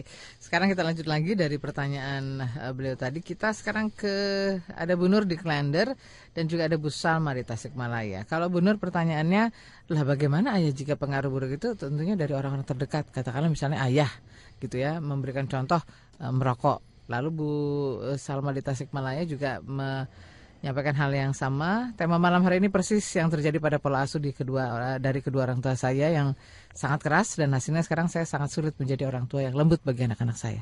Silahkan ayah boleh ditanggapi. Ini bagaimana kalau justru contohnya dari yang terdekat dan apa yang perlu disikapi? Gini Bu Nur, merokok itu adalah sebuah habit yang disebut candu ya. Jadi hmm. dalam rokok itu ada candu. ya, yang artinya ada alam bawah sadar yang akan membuat kita terus melakukannya lagi dan melakukannya lagi. Nah, e, kuncinya adalah kesadaran tadi. Kesadaran. Kesadaran bisa dua macam. Kesadaran tentang logika merokok. Jadi bisa kita berikan masukan-masukan tentang efek racun dan sebagainya. Yang kedua, kesadaran yang dibangun dari hati nurani moral. Nah, ini biasanya perlu bantuan pihak ketiga ya. Seperti tadi yang saya sarankan E S Q. E S Q itu biasanya hmm. dengan cara-caranya dia menyentuh emosi seseorang sampai nangis. Sampai sadar bahwa bayangkan kalau misalnya anak Anda masih kecil kemudian Anda mati karena kanker misalnya begitu. Nah, plus nanti terapi-terapi yang diberikan supaya berhenti merokok. Nah, jadi memang e, dalam hal ini pasangan itu sulit sekali mempengaruhi pasangannya. Ya. Nah, yang lebih mudah biasanya adalah pihak ketiga. Jangan sampai nanti menunggu Tuhan yang hmm. menegurnya. Kalau Tuhan menegurnya itu udah masuknya cancer nanti, Bu. Nah, kira-kira seperti itu. Uh, kemudian yang paling mudah adalah coba ajakin denger Smart F M pelan-pelan begitu. Banyak kok, saya kemarin ketemu komunitas hmm. yang suaminya cerita diam-diam kepada saya, uh, dulu saya gengsi loh uh, dengerin ayah. Hmm. Istri saya udah berapa kali ngomong dengerin, dengerin, dengerin. Eh, suatu ketika dia naruh C D di mobil nih gitu. Terus tiba-tiba saya setel aja, nggak tahu kenapa saya dengerin, dengerin sekali, dua kali, enak juga ya. Dan sekarang saya udah sadar, tapi tetap aja nggak mau bilang sama istri. Jadi sebenarnya para suami ini ingin berubah, Bu. Mm-hmm. Hanya jangan sampai tersinggung. Karena apa? Gengsinya besar kita ini para laki-laki ya. Kalau misalnya cara penyampaiannya itu kurang manis atau mm-hmm. kurang smooth begitu. Jadi niat berubahnya tinggi kok, saya lihat dari para bapak yang ketemu saya itu sangat luar biasa begitu. Sampai berbinar-binar ya setelah sekarang itu mencapai titik kesadaran tertentu begitu. Nah, kemudian kalau Bu Salma ya, Bu Salma begini Bu Salma. Mungkin Ibu tidak jauh beda dengan saya. Kenapa saya ditunjuk sama Tuhan untuk bicara di sini begitu ya. Orang yang pernah mengalami kekerasan, orang yang pernah mengalami kepahitan hidup begitu. Uh, ya perlu waktu untuk kita merubah diri. Jadi perlu waktu. Dan kemudian perlu niat. Jadi buat saya itu kuncinya niat. Dulu saya ingin sekali, berniat sekali saya tidak akan menjadi eh, saya saya tidak akan menjadi orang tua yang mengaplikasikan apa-apa yang dulu pernah saya alami dari orang tua saya. Makanya saya sampai bilang saya tidak akan pernah menikah sebelum saya benar-benar siap jadi orang tua yang baik. Dulu sampai terucap seperti itu. Mm-hmm. Jadi memang perlu diniatkan, Bu. Nah, setelah diniatkan itu, saya bilang sama Tuhan, Tuhan tolong bantu saya untuk menjadi lebih baik. Dan lahirlah saya diikutkan training oleh perusahaan. Ya, training-training sejenis E S Q itu mm-hmm. yang membangun kesadaran dan sebagainya. Saya dipertemukan dengan guru-guru yang luar biasa, buku-buku yang hebat. Dan memang tidak sebentar, Bu. Perlu waktu kira-kira tiga sampai empat tahun saya bisa terus berubah perlahan-lahan. Sampai sekarang pun saya terus masih berlatih, Bu. Begitu. Belajar terus ya. Iya, asalkan satu, jangan pernah putus asa. Ingat, kalau saya baru kira-kira delapan tahun ya melakukan ini. dokter Sears itu dua puluh tujuh tahun, Bu, melakukan perubahan bagi dirinya dan bersama istrinya berdua. Dan apa kesimpulan bukunya? Bukunya tuh tebalnya kira-kira enam ratus halaman, Bu. Dia bilang, "Martha, ternyata setelah dua puluh tujuh tahun kita berusaha setengah mati jadi orang tua yang baik. Ternyata kita berdua tidak pernah bisa ya jadi orang tua yang sempurna. Tapi," katanya, "paling tidak kita bisa menjadi orang tua yang lebih baik dari hari ke hari." Jadi lebih baik dari hari mm-hmm. ke hari. Sempurna kelihatannya sulit. dua puluh tujuh tahun dia berjuang, dia merasa tidak berhasil menjadi orang tua yang sempurna. Mm-hmm. Nah, kita pun kurang lebih sama ya, Bu ya. Kalau kita tidak menjadi sempurna, setidaknya hari ini lebih baik dari hari kemarin. Dan hari esok lebih baik dari hari sekarang. Betul, dan lebih baik lagi kita lanjutkan selepas beberapa pesan berikutnya. ya, ya. Uh, Mudah-mudahan menjawab tadi boleh, untuk boleh. Ibu Nur di Klander dan juga untuk Bu Salma di Tasikmalaya. Terima kasih sudah bergabung dan semoga bermanfaat. Kami akan segera kembali. Terima kasih semua listener, kita masih kembali untuk Anda dan Selasa malam adalah waktunya kita untuk sharing tentang anak dan juga keluarga kita. Dan malam hari ini bersama Ayah Edi kita masih membahas tentang like father, like son, like parent, like children. Dan terima kasih untuk Anda yang sudah berbagi um, pertanyaan melalui S M S maupun telepon. Dan rupanya Mas Bowo juga sudah mulai sibuk, sudah kelimpungannya dengan telepon yang banyak. Kita terima dulu, sudah ada yang bergabung. Selamat malam. Selamat malam. Dari siapa di mana, Pak? Dari Pak Taufik di Medan. Silakan. Assalamualaikum, Ayah. Waalaikumsalam, Pak Taufik. Iya, Ayah. Apa kabar? Tentu, alhamdulillah. Tema malam ini uh, saya teringat dulu uh, waktu kakak saya kumpul karena waktu Bunda melahirkan Akila. Oke. Okay. Uh, kakak-kakak saya ngomong, kamu itu, Faiz itu benar-benar duplikat. Mm-hmm. Waktu saya kecil dulu, kadang-kadang katanya almarhum ayah itu sampai kalau saya bilang tidak pergi kerja, mm-hmm. ayah almarhum ayah, almarhum ayah tidak pergi kerja ayah. Mm-hmm. Dan itu pun terjadi kadang-kadang sama Faiz. Apapun yang saya lihat ke depan itu sekarang untuk anak. Jadi mm-hmm. saya berharap ya, apa yang terima dilakukan ini menjadi amal jariah almarhum, mm-hmm. amal ibadah ayah dan kita semua. Ternyata turun temurun ya, betul ya Pak ya? Iya benar ayah. Saya merasa sama. Saya sangat merasa dulu kan komunikasi masih susah waktu itu almarhum ayah lagi ada training di puncak. Bagaimana beliau ngirim surat, cuman saya sangat sedih surat itu entah hilang kemana, menceritakan bagaimana itu kegiatan beliau di sana. Dulu kan masih telepon masih sangat sangat langka lah. Nah, yang kedua ya, ayah ya, ya, malam ya. Ini dua hari ini saya membaca buku, mereview buku lama yang di situ ada ayah sebagai memberikan pengantar karangan Ustadz Hamzah Hasan, tiga potensi anak itu kan. Itu dikatakan Ananda tercinta yang Maha Kuasa sudah memberi modal. Pendengaran, penglihatan, dan perasaan. Mm-hmm. Tiga ini yang kadang-kadang kita racuni sehingga akhirnya mm-hmm. attitude, akhlak, semua itu berubah. Mm-hmm. Hal itu kita lihat mungkin tadi malam ataupun dua bab semifinal Piala ah, SEA Games kita lihat pada saat lagu kebangsaan negara lain mm-hmm. dengan entengnya kita semua berteriak hu hu hu. Padahal itu kalau di Eropa itu sudah kena denda kita. Yeah, betul. Mungkin memang sampai akhirnya dua orang yeah. almarhum meninggal sia-sia karena perburutan. Yang tiketnya itu belum jelas apa sih atau apa. Jadi memang like father, like son, keluarga itu kunci utama dan akhlak yang utama ayah. Karena yeah. akhlak atau attitude yang utama seperti ayah dipaparkan dari Socrates sampai terakhir ke Albert Einstein. Jadi memang memang kita harus ya kuncinya kembali ke sana ya Pak. Kembali semuanya ke situ ayah. Jangan sampai kita meracuni kalau bahasanya Pak modifikatif kan jangan orang tua menjadi pembunuh, pembunuh nomor satu. Karakter dan kecerdasan anak yeah, yang ketiga yeah, yeah, yeah. Ada fenomena terakhir berapa hari saya lihat Ananda Fayas ya. Mm-hmm. Saya lihat di Star, saya mengantar ataupun pada saat di rumah mm-hmm. biasanya kan anak-anak kalau hak dia terancam mm-hmm. dia akan melawan kan mm-hmm. tapi ada satu fenomena yang dipertanyakan bagi saya, mohon ayah beri, memberi pencerahan mm-hmm. misalnya Fayas lagi bermain mm-hmm. Akila ataupun temannya mengganggu atau tidak sengaja terganggu mm-hmm. temannya meminta maaf, dia lari aja, jadi dia yang berlari. Jadi mm-hmm. fenomena apa ini semua yang terjadi kita lihat biasanya kan justru mm-hmm. spirit dia mempertahankan ini, dia lari. Pada saat orang mengejar dan minta maaf, dia lari-lari dan dibagi bagi bagi si Ananda Faiz ini satu permainan baru ayah. Walaupun pada akhirnya mungkin orang sudah lupa, dia akan komplain. Eh, kamu belum minta maaf kepadaku. Nah, okay. Yang keempat ayah, kalau bisa tema malam ini dari copyright menjadi right to copy, mohon kepada Tuhan. Mudah-mudahan. Atau siapa yang harus dihubungin? Eh, Insya Allah kita bersedia menghubungin manajemen S M siapa yang bisa kita komunikasikan yeah. sehingga hak kita ini belum menjadi hak milik bersama ayah. Terima kasih ayah Pak Nancy. Terima kasih ya, kembali Pak Taufik. Ada yang ingin ditanggapi ayah? Silakan. Iya, iya benar sekali ya. Ini sebuah testimonial bahwa eh, cara mendidik itu diturunkan. Kemudian pada saat ayah kita menganggap moral itu penting, maka kita akan juga melakukan hal yang sama pada anak kita, menganggap moral itu penting. Dan mudah-mudahan nanti anak kita dan cucu kita pun akan melakukan hal yang sama. Dan ini akan menjadi sebuah warisan bangsa yang luar biasa begitu Mbak. Kemudian berkaitan dengan apa yang dilakukan Ananda Fayas tadi, eh, ini adalah sebuah proses eh, apa ya Uh, ide-ide kreatif dari seorang anak.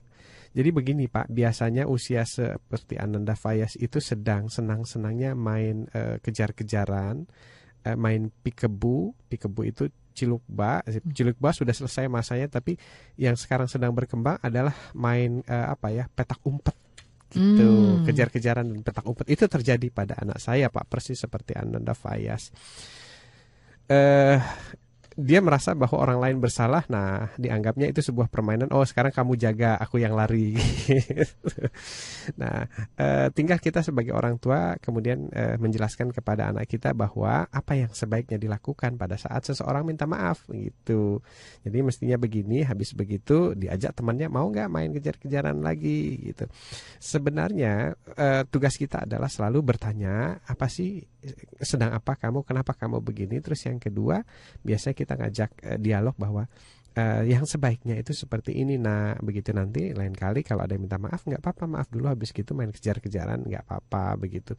Dan itu terjadi pada setiap anak, dan saya melihat bahwa oh oke okay, ini adalah sebuah fase yang menarik buat anak kita. Jadi sekarang anak saya itu kalau misalnya ada sesuatu uh, tertentu ya, kalau saya katakan, ayah sedang tidak ingin bermain petak umpet ya nak, anak saya langsung berhenti, karena waktu itu sudah saya briefing. Nah, ada kalanya ayah lagi fit mm-hmm. dan mau diajak main, ada kalanya ayah lagi capek sekali. Jadi kalau ayah bilang nanti tidak, satu saat ayah pulang, kita berhenti ya nak. Nah, anak saya setiap saya bilang, nak, eh, tidak main ini ya, langsung bilang, oke, okay, oke. Okay. Oke, okay, ayah capek ya, gitu. Iya, hmm. nak, nanti ya kalau ayah udah tidur ya, gitu. Jadi eh, dialog Pak, dialog kembali dialog, ya, ya dikomunikasikan, hmm. ditanya. Kemudian habis begitu, anak kita jelaskan, ini sebaiknya begini loh. Kenapa nanti kalau enggak, ini anak lain akan merasa sedih. Kamu mau enggak kalau teman sedih, hmm. gitu. Biasanya anak-anak secara moral itu cepat sekali tersentuh, Mbak. Dan uh, ya selama tidak ada pengaruh yang negatif, hmm. uh, maka orang tuanya itu biasanya sumber sumber masukan yang paling diikuti oleh anak, begitu kira-kira. Oke, jadi ada keterbukaan dan komunikasi ya. Semoga menjawab. Terima kasih sudah berbagi dengan kita, dan kita ke penelpon berikut. Ayah, sudah ada lagi yang ingin ngobrol dengan ayah. Selamat malam, Smart F M. Selamat malam, Assalamualaikum ayah. Waalaikumsalam. Suaranya lembut sekali. Ini dari siapa? Ini dari Ibu Din di Makassar ayah. Oh, Ibu, Ibu Din, Din di ya. Makassar, silakan Ibu Din. Iya, saya uh, mau cerita gini ayah. Uh, anak saya itu yang pertama itu dia tipenya sangat keras dan okay. suka memban membangkang terutama pada nenek. Usia berapa itu Bu? Ini usia tujuh tahun. tujuh tahun hmm. ya. Iya, dia kalau misalnya ada ya, diberikan saran. Laki-laki atau perempuan? Perempuan ayah. Dia hmm. orangnya sangat koleris, melankoli. Oh iya ya. Dia uh, apa? Uh, mirip siapa kira-kira Bu Din? Mirip ibunya ya. Oh, ibunya Bu Din maksudnya ya? Iya. Ya oke okay, oke okay. Terus? Iya uh, terus. Um, Tapi saya selalu memberi contoh kepada dia bahwa hmm. apapun itu uh, kalau orang tua yang menyampaikan selama itu benar, kita harus uh, mendengarkan. Tapi dia selalu membedakan antara saya dengan neneknya, seakan-akan hmm. nenek itu adalah kubulawan begitu. Oh. Ya, tapi itu berbeda kalau kita ke rumah uh, orang tua suami saya. Hmm. Di sana dia uh, apa bersikap sangat lembut kepada neneknya di sana gitu. Hmm. Nah, itu uh, bagaimana menyikapi hal itu ayah. Hmm. Kemudian yang kedua, anak saya itu sekarang ini terpaksa saya sekolahkan di dua sekolah. Oke. Okay. Iya, sekolah yang pertama itu eh, dia sudah kelas dua ya. Mm-hmm. Sekolah itu merupakan homeschooling, mm-hmm. tapi saat ini belum dapat izin operasional dari Diknas sehingga mm-hmm.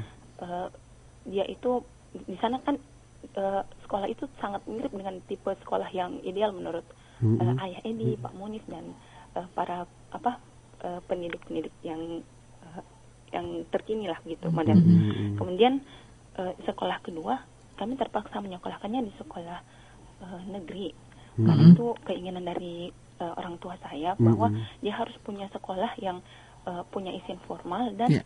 dia harus bersekolah seperti anak-anak pada umumnya. Baik. Mm-hmm. Sekolah yang satunya itu seperti sekolah yang permainan saja lah gitu. Mm-hmm. Baik Ibu. Iya, seperti itu.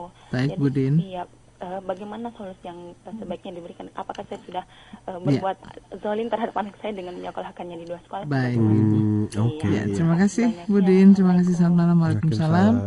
Nanti kita akan coba sharingkan. Ada beberapa pertanyaan beliau tadi tentang bagaimana menyikapi anaknya gitu, karena juga ada banyak contoh di sekitar. Dan juga tadi uh, pilihan sekolah ya ya, ya. Sekolah formal dan sekolah untuk uh, mungkin lebih kepada hal yang bermain. Kita akan hmm. ulas tentunya selepas beberapa pesan berikut ini.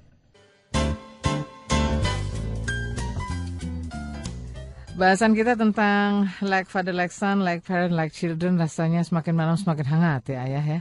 Iya. Semakin kayaknya apa kalau bahasa anak Jakarta bilang gue banget gitu ya. Ini masalah kita banget. Betul. Ya. Silakan ayah, tadi ada pertanyaan dari Bu Din seputar bagaimana menyikapi anaknya yang tentunya ini ada ada perbedaan begitu ya ketika dibawa ke pihak uh, keluarga yang di sebelah ibu maupun di sebelah ayah, dan juga tadi uh, pilihan sekolah formal. Begini Bu Din, eh, selalu saya akan kembali kepada eh, prinsip bahwa ayo ajak dialog anak kita dan bertanya pada dia kenapa, gitu. Karena kan yang punya jawabannya pasti dia. Nah kemudian kalau seandainya ibu melihat bahwa anak kita itu perilakunya sudah kurang sesuai dengan yang kita harapkan, Nah, itu kan baru versinya Budin nih. Yeah. Uh, perilaku anakku sesuai kurang sesuai harapanku. Nah, sekarang mm. kebalikannya gimana ya? Apakah perilakuku juga sesuai dengan harapan dia, kan kita nggak tahu nih. Nah, jadi habis ini kalau boleh nih Bu ya, Ibu ambil secari kertas. Kemudian kertas itu dibagi dua. Nah, sebelah kiri itu ditulis kelebihan anakku. Mm-hmm. Nah, eh sorry. Iya, kelebihan di sebelahnya ditulis kekurangan anakku.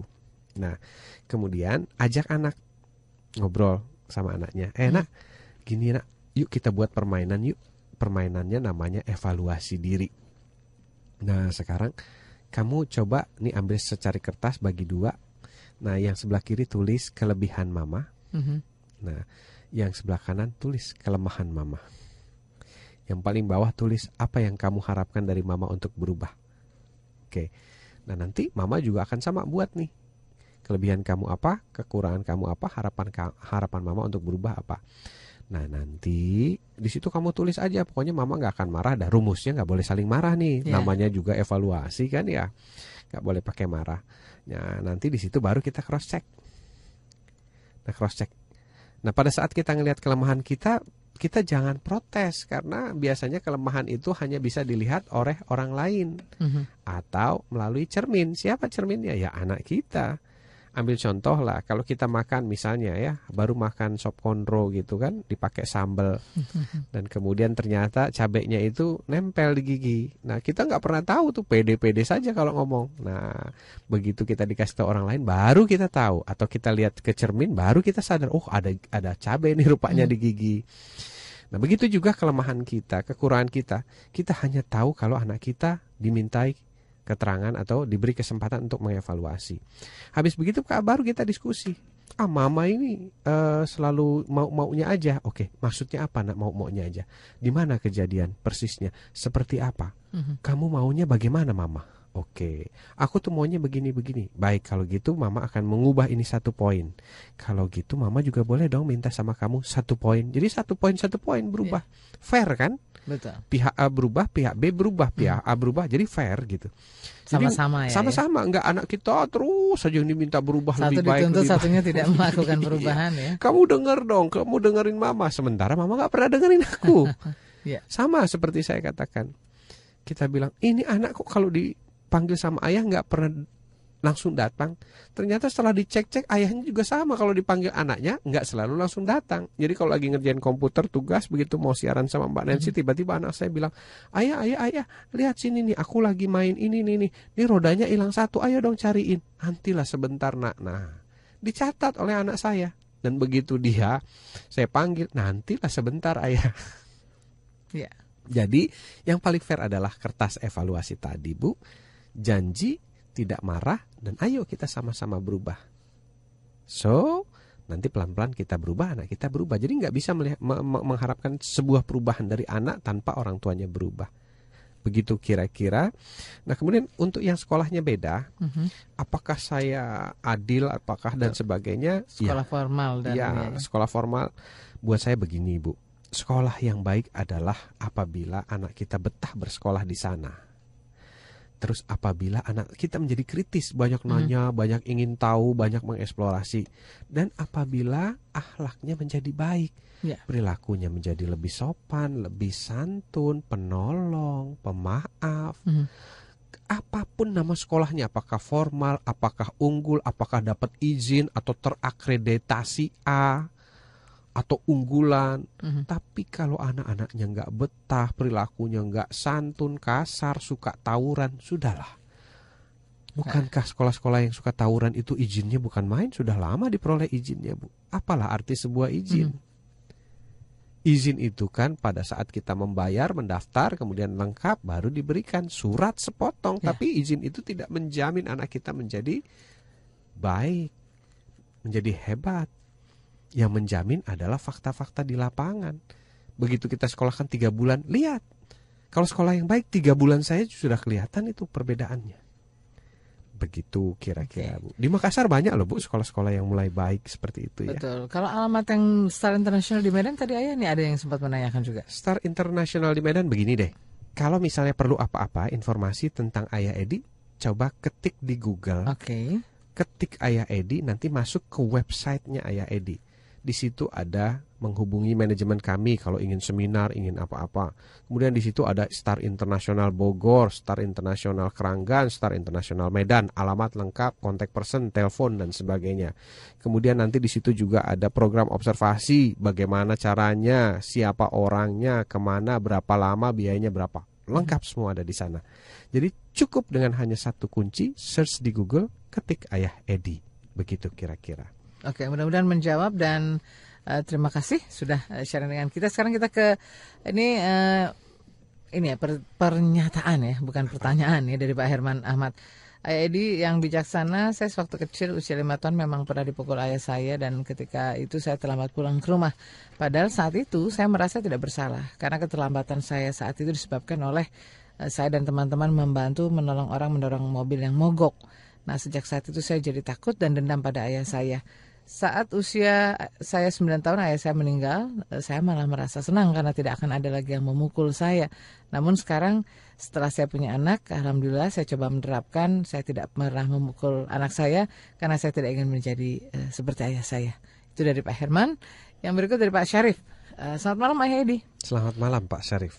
Saya kerja di luar kota, pulang seminggu sekali, punya uh, punya tiga anak, perempuan pertama lima S D, kedua satu S D, yang ketiga satu tahun. Nah, hal apa saja yang perlu ditanamkan dalam pertemuan yang seminggu sekali itu Ayah? Baik. Yang pertama Pak Herman dulu ya. Ya. Begini Pak Herman, eh, apa yang Bapak alami pernah saya alami. Apa yang Bapak rasakan pernah saya rasakan. Kalau Bapak pernah menendam, saya juga pernah menendam. Tapi sampai usia saya tiga puluh tahun, saya baru menyadari bahwa itu semua bukan kesalahan ayah kita. Kalau kita mau melakukan proses telusur masa kecil ayah kita, maka kita akan tahu bahwa masa kecilnya pun penuh kekerasan. Bahkan waktu itu saya menyadari bahwa orang tua saya jauh lebih mengalami penuh kekerasan dibandingkan saya. Jadi sejak saat itu saya bertobat pada Tuhan, memaafkan orang tua saya. Dan saya ampuni apapun yang pernah dilakukan kepada saya. Saya katakan bahwa ini semua bukan kesalahannya, tapi ini adalah sebuah proses yang terjadi secara turun-temurun. Mm-hmm. Jadi ini adalah pelajaran buat saya supaya saya sadar untuk mengubah. Supaya nanti keturunan saya berikutnya tidak lagi melakukan hal yang sama. Jadi begitu kira-kira. Orang tua kita itu bukan penyebab perilaku, tapi dia korban dari sebuah situasi sebelumnya. Dan sebelumnya dan sebelumnya. Jadi Tuhan akan sangat menghargai dan mencatat Pak perubahan yang sekarang Bapak lakukan. Dan ini akan menjadi warisan yang luar biasa ke depannya. Begitu kira-kira Pak. Tapi mudah-mudahan kita semua mau memaafkan. Oke. Kemudian yang berikutnya Pak adalah Syarif. Pak Syarif ya. Betul. Jadi waktu seminggu. Nah ini bagaimana uh, tentunya um, menyikapi hal ini dan apa saja yang perlu ditanamkan dalam waktu pertemuan yang singkat ini Ayah? Singkatnya tuh berapa jam, berapa hari? Seminggu sekali ya, ya? Seminggu sekali berarti sehari ya. Uh-huh. Oke. Begini Pak, kalau kita cuma punya waktu sehari, nah, kira-kira kan efektifnya itu sekitar enam sampai delapan jam ya. Pertama coba kita bermain bersama anak kita. Nah pada saat bermain itu maka akan eh, terjadi proses interaksi. Baik menggunakan bahasa, baik menggunakan perilaku. Nah, coba kita perhatikan baik-baik bahasa seperti apa yang keluar dari anak kita. Nah, kalau bahasa-bahasanya mulai mengarah kepada hal-hal yang tidak etis dan kurang sopan, maka dalam waktu yang singkat yang Bapak punya itu langsung bahas. Uh-huh. Dari mana kamu dengar asalnya. Jangan dimarahi ya, tapi dibahas. Supaya kita bisa menghentikan atau mengunci anak kita terhadap akses dari sumber-sumber yang kurang baik. Kalau ternyata dia melihatnya dari televisi, mungkin kita bisa mengunci televisinya dan mengganti dengan program-program yang lebih edukatif. Kalau misalnya dari sekolahnya, nanti kita minta e, ibunya untuk memfollow up kepada gurunya supaya perilaku-perilakunya menjadi perhatian di sekolah tersebut. Jadi itu. Terus kemudian kalau dari perilaku, nah kalau dari perilaku lakukan proses telusur. Ini sumbernya dari mana lagi? Apakah dari saya, dari istri? Kalau ada uh, asisten di rumah, coba dicek. Mm-hmm. Nah, kalau tidak, apakah dari tontonan atau dari uh, sekolah? Jadi, itu yang saya lakukan di rumah, Pak. Pada saat saya punya waktu bersama anak saya, saya gunakan untuk berinteraksi, bermain, bersosialisasi bersama mereka. Kemudian nanti keluarlah kalimat-kalimat, perilaku, attitude. Karena dari kejadian demi kejadian itu mencerminkan apa yang diserap anak selama satu minggu. Nah, nanti kalau ada yang tidak berkenan di kita, kita catat. Kita telusur sumbernya, kita obati, kita pangkas, kita stop sumbernya, baru kita perbaiki perilaku anak kita. Itu yang kami lakukan, Pak. Jadi setiap minggu adalah proses evaluasi, evaluasi. Dan itu nggak perlu serius, Pak, sambil bermain, sambil hmm. bermain, sambil berekreasi, sambil berinteraksi, sambil apapun aktivitas harian. Kalau kita mau belanja, kita ajak belanja. Nanti di tempat belanja bisa ketahuan itu perilaku-perilaku apa yang kira-kira tidak berkenan bagi kita. Oke, ini ada Pak Wafi juga ingin tanya apakah boleh menghubungi ayah langsung atau mungkin ingin diskusi. Nah, ini ada nggak caranya ayah? Bagaimana kita diskusi? Selain Selasa malam, ada nggak sih waktu-waktu yang lain atau mungkin sarana lain untuk bisa tetap berkomunikasi? Biasanya begini, Pak. Waktu diskusi kita itu selain di Smart F M, ada juga siaran T V. Kemudian ada juga kita lewat Facebook, ada juga lewat email. Nah, kalau direct line lewat telepon, itu saya khawatirnya tidak diangkat karena biasanya saya lebih banyak mematikan telepon atau silent telepon karena ada acara-acara. Nah, pada saat acara saya akan mematikan. Nah, kenapa saya tidak memberikan nomor telepon saya? Karena telepon ini sangat sensitif. Kalau email itu dikirim lama tidak dibalas, itu tidak sesensitif kalau telepon tidak diangkat. Nah, nanti ada kesan ayah Edi sombong, ayah Edi begini, ayah Edi. Nah, saya coba menjaga itu semua. Nah, biasanya komunikasi langsung kita, kalau ada seminar, saya datang ke Medan, saya datang kemana, nanti kita bisa ngobrol langsung. Seperti itu kira-kira, Pak. Nah, ada forum konsultasi yang nanti Bapak bisa hubungi manajemen kami. Kalau memang ada waktunya, itu bisa nanti ada namanya direct consultation mm-hmm. langsung. Itu nanti di-arrange oleh manajemen ya. Kapan tanggalnya, jam berapa, harinya apa, begitu kira-kira. Itu yang okay. bisa kami sampaikan. Mudah-mudahan bisa membantu dan setidaknya mungkin nanti bisa langsung masuk di website ayah ya untuk tahu ya. Bagaimana caranya mungkin untuk mencari ya. Schedule ketemu atau juga tadi ayah ya sarana berkomunikasi ya. Ya. Facebook maupun yang lain ya. Betul, sebenarnya begini, Pak. Program Indonesian Strong From Home ini saya tidak berusaha untuk membuatnya eksklusif. Artinya eksklusif apa? Setiap orang hanya bisa terpecahkan masalahnya kalau ketemu ayah Edi. Wah, itu berbahaya buat saya gitu. Menurut saya itu tidak edukatif. Makanya saya membuat Facebook. Kemudian dari Facebook itu kita sharing melalui seminar, parenting dan sebagainya dengan harapan bahwa nanti akan muncul orang tua-orang tua yang semakin hari semakin baik, semakin terlatih, semakin tahu bagaimana cara menangani anak. Kemudian melalui forum tadi saling sharing. Uh-huh. Jadi supaya ada regenerasi, ada ada guru-guru baru lah. Ada ada para orang tua baru yang memahami tentang dunia anak. Dan itu terjadi di Facebook kita begitu. Jadi tidak setiap pertanyaan saya yang menjawab. Sekarang banyak sudah orang tua-orang tua yang sangat bagus sekali jawabannya dalam memberikan eksplanasi terhadap kasus-kasus yang dialami belajar oleh dari pengalaman masing-masing begitu ya. Iya. Dan saya menganjurkan dan mengharapkan tidak perlu malu ya mengungkapkan kasus-kasus anak itu di Facebook. Kenapa? Karena biasanya kasus-kasus yang sama juga dialami oleh banyak orang tua. Jadi masalahnya adalah kita nggak cerita saja. Mm-hmm. Karena kasus anak itu rata-rata common kok. Kira-kira seputar ini ada sepuluh besarnya, ada lima puluh besarnya. Makanya saya buat buku yang berjudul Ayah Edi Menjawab seratus Persoalan Anak-Anak. Karena biasanya berputar seputar itu. Mm-hmm. Begitu, nah, kira-kira. Ini juga mungkin informasi yang membantu Pak Wafi tadi ya. Mungkin bisa nanti eh, apa yang ingin didiskusikan mudah-mudahan juga ada ya. Sudah mencakup ya. Di eh, seratus pertanyaan Ayah Edi ya. Menjawab ya. Di buku Ayah Edi Menjawab itu isinya seratus permasalahan orang tua dengan anak. Oke, baik. Dan kita masih akan kembali lagi di satu sesi terakhir sebelum kita tuntaskan Indonesian Strong From Home. Dan terima kasih banyak. Banyak sekali pertanyaan. Dan ini ada juga yang satu nomor ngirimnya banyak sekali. Mudah-mudahan nanti sempat terjawab ya. Karena kita juga berbagi dengan ya. uh, telepon maupun dengan S M S yang lainnya. Tetap bersama kami. Kita masih ada uh, waktu untuk kembali diskusi dengan Anda yang sudah berkirim S M S. Dan terima kasih banyak. Tentunya dan mudah-mudahan nanti bisa dijawab semua, bisa dituntaskan semua. Kita masih ada pertanyaan juga dari Hilma. Uh, ayah sebentar lagi kan hari guru.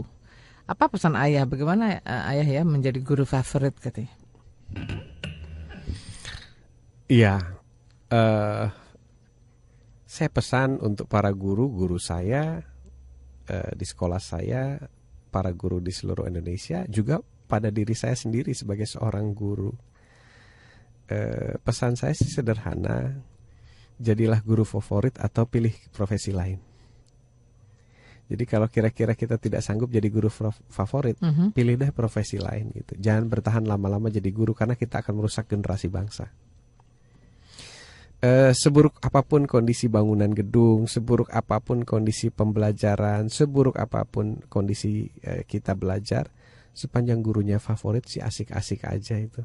Mm-hmm. Banyak guru-guru yang e, favorit ya, yang saya baca bukunya, baik di Inggris, di Jepang, kemudian di Pakistan, kemudian di Tibet ya, yang baru-baru ini di Tibet. Mm-hmm. uh, ada guru volunteer di Tibet. Itu anak-anak asik-asik aja itu belajar di lapangan, sementara udaranya gurun dingin kan di Tibet gitu. Jadi uh, uh, sebenarnya kuncinya adalah uh, bagaimana kita bisa menjadi guru favorit yang menyenangkan buat anak-anak dalam proses belajar. Kalau tidak ya, buat saya sih lebih baik ambil profesi lain mm. deh.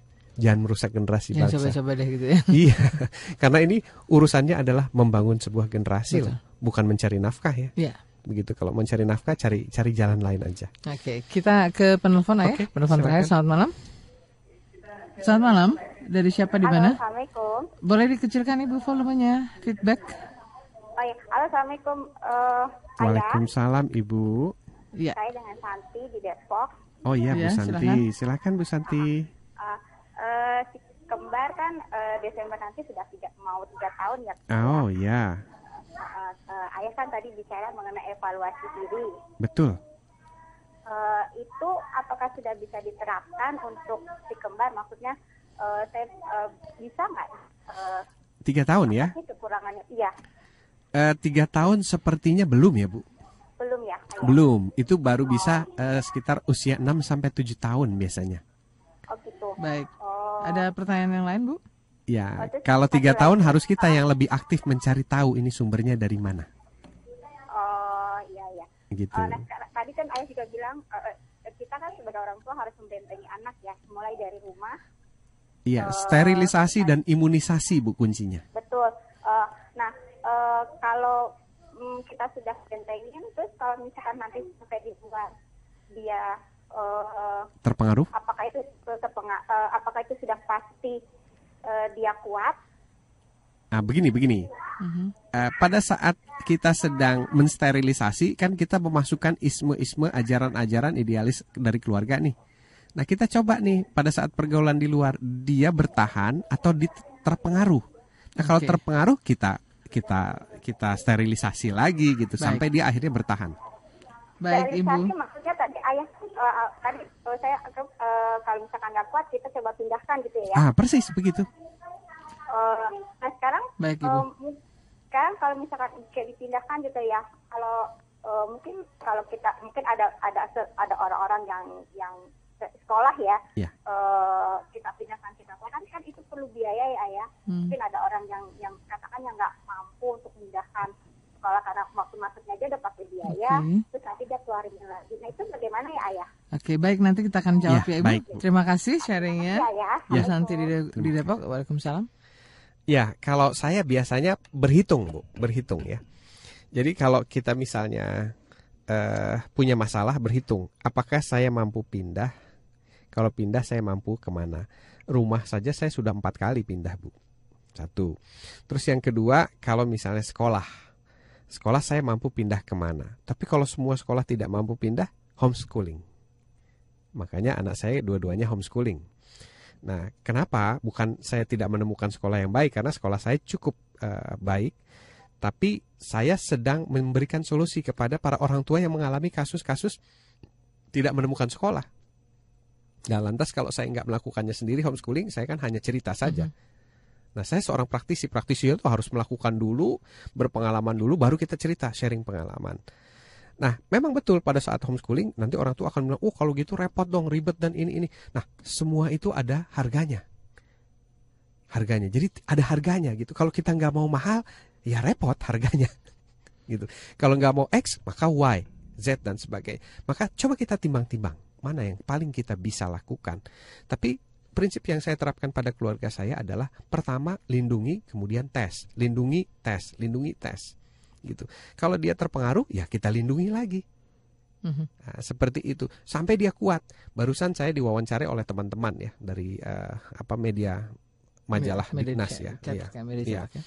Nah, saya katakan bahwa uh, pentingnya melindungi anak dan melakukan imunisasi itu sampai S M A. Saya tanya sendiri sama wartawannya, dulu kira-kira Anda merasa bahwa ini gua loh, hmm. nah, ini gua loh, terserah lu mau begini kayak mau begini, pokoknya gua begini. Nah, itu namanya jati diri itu. Yeah. Kapan Anda mulai merasa seperti itu? S M A. Oke, berarti kita orang tua harus melatih anak kita sampai S M A. Dan saya katakan tadi, berarti sekolah-sekolah kita harus melatih dan membangun jati diri anak sampai S M A. Mm-hmm. Makanya saya katakan, pendidikan usia dini itu bukan T K, tapi S D, S M P, sampai S M A. Itu PAUD. Yeah. Nah, kalau PAUD itu selesai, mereka kuliah, selamat sudah. Mm-hmm. Mereka sudah punya jati diri. Ini loh gua. Mau lu ngerokok, gua enggak kok gitu. Mm-hmm. Nah, kalau anak kita sudah bisa berucap seperti itu, itu namanya dia sudah terimunisasi dengan baik. Hmm, itu jadi, siap dilepas. Betul, mereka sudah mendapatkan nilai-nilai ya, ya, ya, ya yang positif. Sudah ya. terpatri di sini, betul. Sudah tertanam. Sudah punya sikap tadi. Ya? Sudah punya sikap, kan Mbak Nancy pun sekarang juga sudah mm-hmm. punya sikap kan. Kalau kawan ngajakin uh, disko yuk, kita minum yuk, apa jawaban Mbak Nancy? Aduh, mending tidur di rumah. Nah, ya. Itu yang namanya sudah punya pilihan ya. Well immune. Well immune ya. Oke, okay, ya. Baik. Ayah kita uh, coba rangkum, ada pertanyaan lagi datangnya dari Pontianak dari Pak Franz. Bagaimana kalau kita ingin merubah Ubah uh, tadi ya nilai-nilai yang lebih positif di dalam keluarga kita. Nah, sementara mungkin tidak didukung oleh sekitar kita. Lalu bagaimana sebetulnya kita uh, bisa apa ya katakan tadi memotivasi, menggunakan motivasi ini menjadi lebih baik. Belajar dari sebuah kesalahan, dan ini mungkin sekaligus jadi kesimpulan kita ya untuk perbincangan malam ini. Baik, kita diberikan kemampuan untuk problem solving oleh Tuhan yang terinstall langsung built-in setiap orang di kepala kita. Cuma kata Einstein, alat yang luar biasa ini jarang sekali digunakan. Nah, mari sekarang kita gunakan. Berpikir. Jadi kalau kita punya problem, misalnya nggak dapat dukungan dari keluarga, nggak dapat dukungan, ayo kita pikir. Bagaimana jalan keluarnya? Cari opsi satu, opsi dua, opsi tiga. Apa kelebihan dan kelemahan masing-masing? Mana yang paling mungkin? Kalau semuanya terasa tidak mungkin, ada satu yang masih mungkin. Minta sama Tuhan. Tuhan, God give me a way. Berikan aku jalan. Itu terjadi pada saya. Pada saat saya tinggal sama mertua, oke, okay, saya punya masalah begini dan begitu dan begitu, saya katakan, God give me away. Akhirnya saya mampu ngontrak. Oke, okay, nggak apa-apa kalau memang kita baru bisanya ngontrak, why not? Yeah. Gitu. Karena ini sebuah langkah. Jangan menganggap bahwa oh, ngontrak itu rendah. Tidak. Sepanjang kita punya visi yang jelas terhadap kehidupan keluarga kita, itu hanya sebuah anak tangga saja yang harus kita lampaui. Sampai akhirnya kita bisa mandiri dan sebagainya dan sebagainya. So, berpikir dan berusaha terus. Pasti ada jalan. When you have a ways, God will give a way. Ketuklah maka akan aku buka. Mintalah maka aku akan beri. Aku adalah seperti apa yang engkau inginkan dan prasangkakan kepadaku. Begitulah yang diajarkan agama-agama di Indonesia kira-kira. Oke, jadi poin pentingnya adalah sebetulnya bagaimana kita membentengi, menyikapi itu bukan harus tadi katakanlah mungkin dengan serta-merta memindahkan ayah, tetapi tadi ya ketika kita membentengi, pakai perhitungan, kita pakai perhitungan, memberikan nilai-nilai positif, kita coba mereka eh, apa namanya mengaplikasikan langsung ya, yes, yes keliling ke lingkungan umum yeah. yang lebih luas, tapi ketika yeah. mungkin mereka sudah mulai Eh, kayak mulai terinfeksi, nah itu kita ini persis, lagi ya. Kita lindungi, nilai, nilai lepas, lagi ya. lindungi lepas, lepas lindungi lepas. Masa kita biarkan anak kita kakinya terinfeksi kan nggak yes, mungkin betul. Kan? Sampai akhirnya mereka punya sikap tadi, persis, punya pilihan ya. Begitu terinfeksi tarik kita obati mm-hmm. sampai sembuh, baru jadi lepas ada lagi. Pencegahan ya gitu, ada kuratif, ada ini juga ya preventifnya ya. Ya preventif, kuratif. Ya. Yes. Kalau saya biasanya bicaranya sterilisasi, imunisasi. Aha. Kita akan buat anak kita tidak steril tapi imun. Mm-hmm. Imun, jadi dimanapun dia berada dia tetap jadi dirinya sendiri. Betul, dia bisa memilih dan uh, menyikapi atau meresponi dengan baik ya. Yeah. Baik, Ayah terima kasih. Terima kasih. Kita dengar lagi lagunya Ronan Keating. Wow, luar biasa. Like Father, like Son. Semoga ini juga bisa terus uh, memotivasi Amin, kita, mencerahkan ya. kita. Semoga banyak manfaat. Mohon Amin. maaf tidak bisa dijawab semuanya dan. Ya. Mohon maaf jika lain telepon uh, bisa, tidak bisa kita angkat semuanya ya. Mudah-mudahan malam ini apa yang tadi sudah diungkapkan air lewat kesimpulan bisa menjadi sebuah motivasi luar biasa buat pencerahan amin, keluarga kita. Amin. Kita mesti pamit dulu karena kita juga mesti gabung lagi sama keluarga kita ini ya. Saya Nancy Mukoginta. Saya Ayah Edi. Let's make Indonesian strong from home.